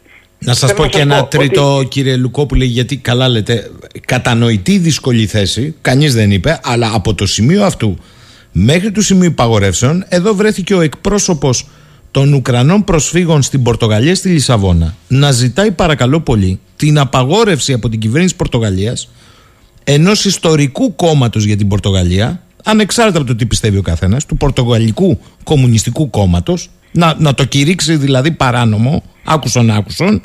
Για ποιο λόγο, ξέρετε, γιατί ο δήμαρχος μιας πόλης που είναι κομμουνιστής ζήτησε έλεγχο σε έξι ΜΚΟ που διαχειρίζονται τα προσφυγικά. Καταλάβατε; Μάλιστα. Ε, ε, φτάνουμε στο άλλο άκρο πια. Ήξε, ήξερα ότι είχε γίνει, δεν ήξερα τη λεπτομέρεια μέχρι και που έφτασε. Ναι, αυτό, αυτό είναι το θέμα. Είπαμε συμπάσχουμε, υποστηρίζουμε, αλλά από εκεί πρέπει, πρέπει να δούμε. Και ε, δεν σας κρύβω ότι για την Ελλάδα, γιατί η, η ναυτιλία, ναι. η ελληνική ναυτιλία, Ναι, ναι. έστω και να μην έχει ελληνική σημαία, δίνει πάρα πολλά στην ελληνική οικονομία. Ε, ευτυχώς που υπάρχει ο Όρμπαν, θα τα πω έτσι τα πράγματα, και η Ελλάδα, η Κύπρος και από πίσω και η Μάλτα, η οποία και αυτή έχει ένα μεγάλο εμπορικό στόλο και μάλιστα με σημαία Μάλτας πολλά δεξαμενόπλια και Ελλήνων εφοπλιστών, έτσι. Ε, που δεν προχωράει ε, αυτή τη στιγμή το εμπάργο. Ε, δυστυχώς θα, θα τειναζόταν όλο, όλοι ήδη, ήδη υπάρχει μεγάλος κλονισμός. Το τι έρχεται ακόμα δεν μπορούμε να το φανταστούμε. Μιλάμε για επισητιστική κρίση, μιλάμε για ε, σοβαρά προβλήματα στην ενέργεια. Μι, μι, ε, τα, τα συζητάμε ακόμα δεν τα έχουμε νιώσει τόσο πολύ. Άρα γι' αυτό θέλω να σας πω έχει ξεκινήσει κουβέντα ε, στις, δυτι, στις δυτικές χώρες ακόμα και μέσα στην Αμερική ότι πρέπει ιδιαίτερα όμως στην Ιταλία αν θυμάστε με ο προλάβατε. Ντράγκη με το που γύρισε Ναι, με προλάβατε. Καλή ή κακή είναι μια πρόταση για ανακοχή πάντως. ναι, ναι, ναι, πρέπει να διαμορφωθεί το πλαίσιο του τέλους του πολέμου να σας το πω έτσι.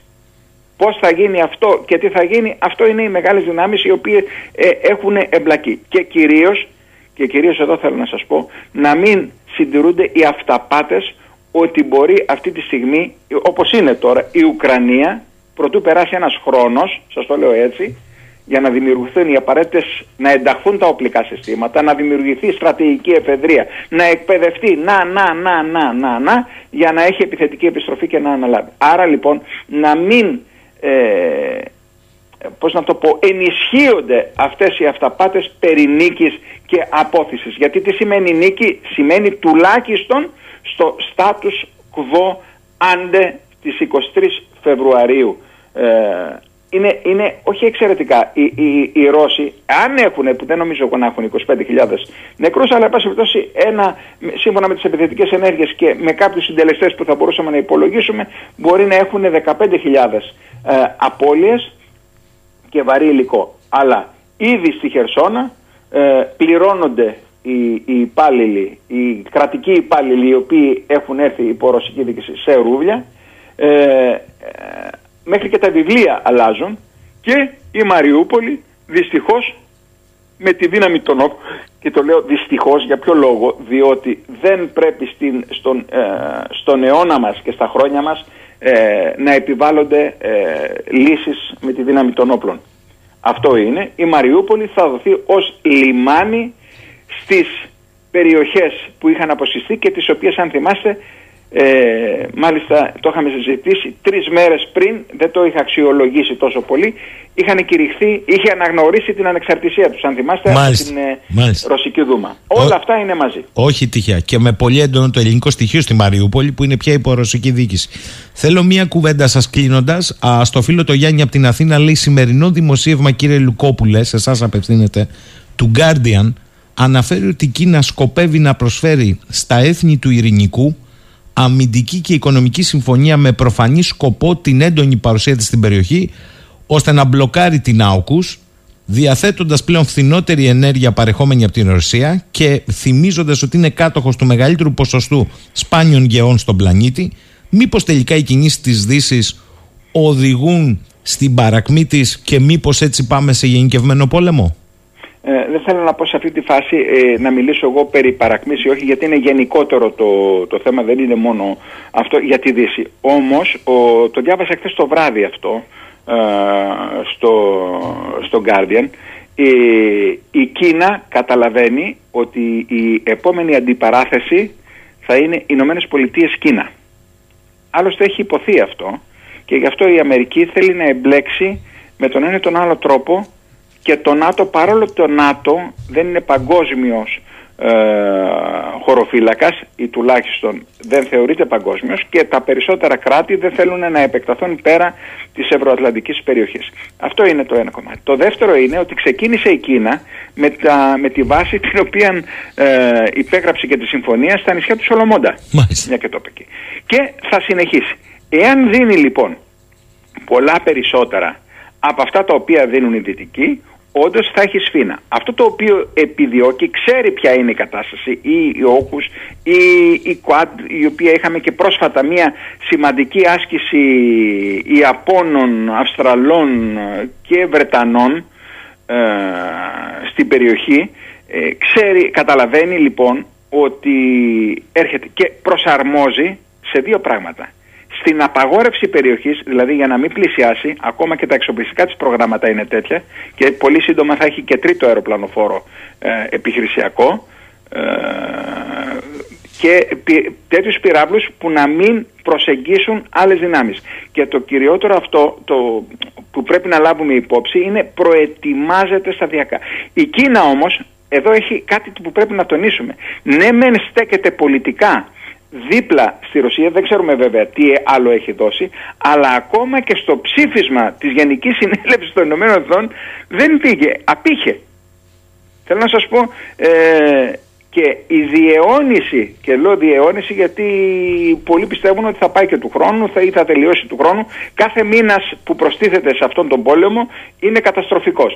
Ακόμα αυτό δεν της συμφέρει. Γι' αυτό κιόλας επιθυμεί όσο το δυνατόν να, να τελειώσει αυτή η υπόθεση για να επικεντρωθεί, να ενισχύσει την οικονομία της. Η Κίνα ζει από την ε, αλυσίδα, από την εφοδιαστική αλυσίδα προς τη Δύση και ήδη έχει ανασταλεί αυτό, είχε ξεκινήσει από την πανδημία. Άρα λοιπόν, επειδή πολύ σωστά ε, σκέφτεται ότι η επόμενη αντιπαράθεση ή δεν θέλω να μιλήσω για παγίδες στο Κιδίδη και τα λοιπά, αλλά η Αμερική βλέπει που πάει η Κίνα και όντως η Κίνα λέει ότι δεν εγώ ε, προτίθεμαι ε, να επεκταθώ, επεκτείνεται όμως, έρχεται πολύ πιο κοντά στη Δύση, οπότε γνωρίζοντας αυτό ξεκινάει από πού, από, τον νότι, από την θάλασσα της νότιας Κίνας και από τις περιοχές που συνδέουν πιο το One Belt One Zone όπως λέμε, ένας δρόμος, μία ζώνη που είναι οι εμπορικές, ε, δρό, οι εμπορικές οδοί για να φτάσει στη Δύση και στην Αφρική. Κωνσταντίνος Λουκόπουλος, σήμερα τα είπαμε αρκετά αλλά είχε εξαιρετικό ενδιαφέρον η προσέγγιση για λογαριασμό του παρατηρητηρίου Ευρωμεσογειακής Ασφάλειας και Συνεργασίας. Κύριε Λουκόπουλο σας ευχαριστώ πάρα πολύ. Καλή Εγώ σας σας ημέρα. ευχαριστώ πάρα πολύ για τη τιμή και ευχαριστώ τις ε, πραγματικά δηλαδή όλους Τους τους ακροατές. ακροατές. Επιτρέψτε μου να το πω αυτό για τις τόσο εύστοχες και βο- υποβοηθητικές ερωτήσεις στο να ε, ξετυλίξουμε τις δικές μας σκέψεις και θέσεις. Και εμείς ευχαριστούμε. Καλημέρα.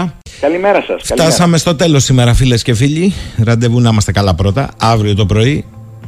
Αύριο το πρωί υπάρχει παντελής πρωτίστως. Εισαγωγή. Με άλλο τρόπο. Καλημέρα σε όλους.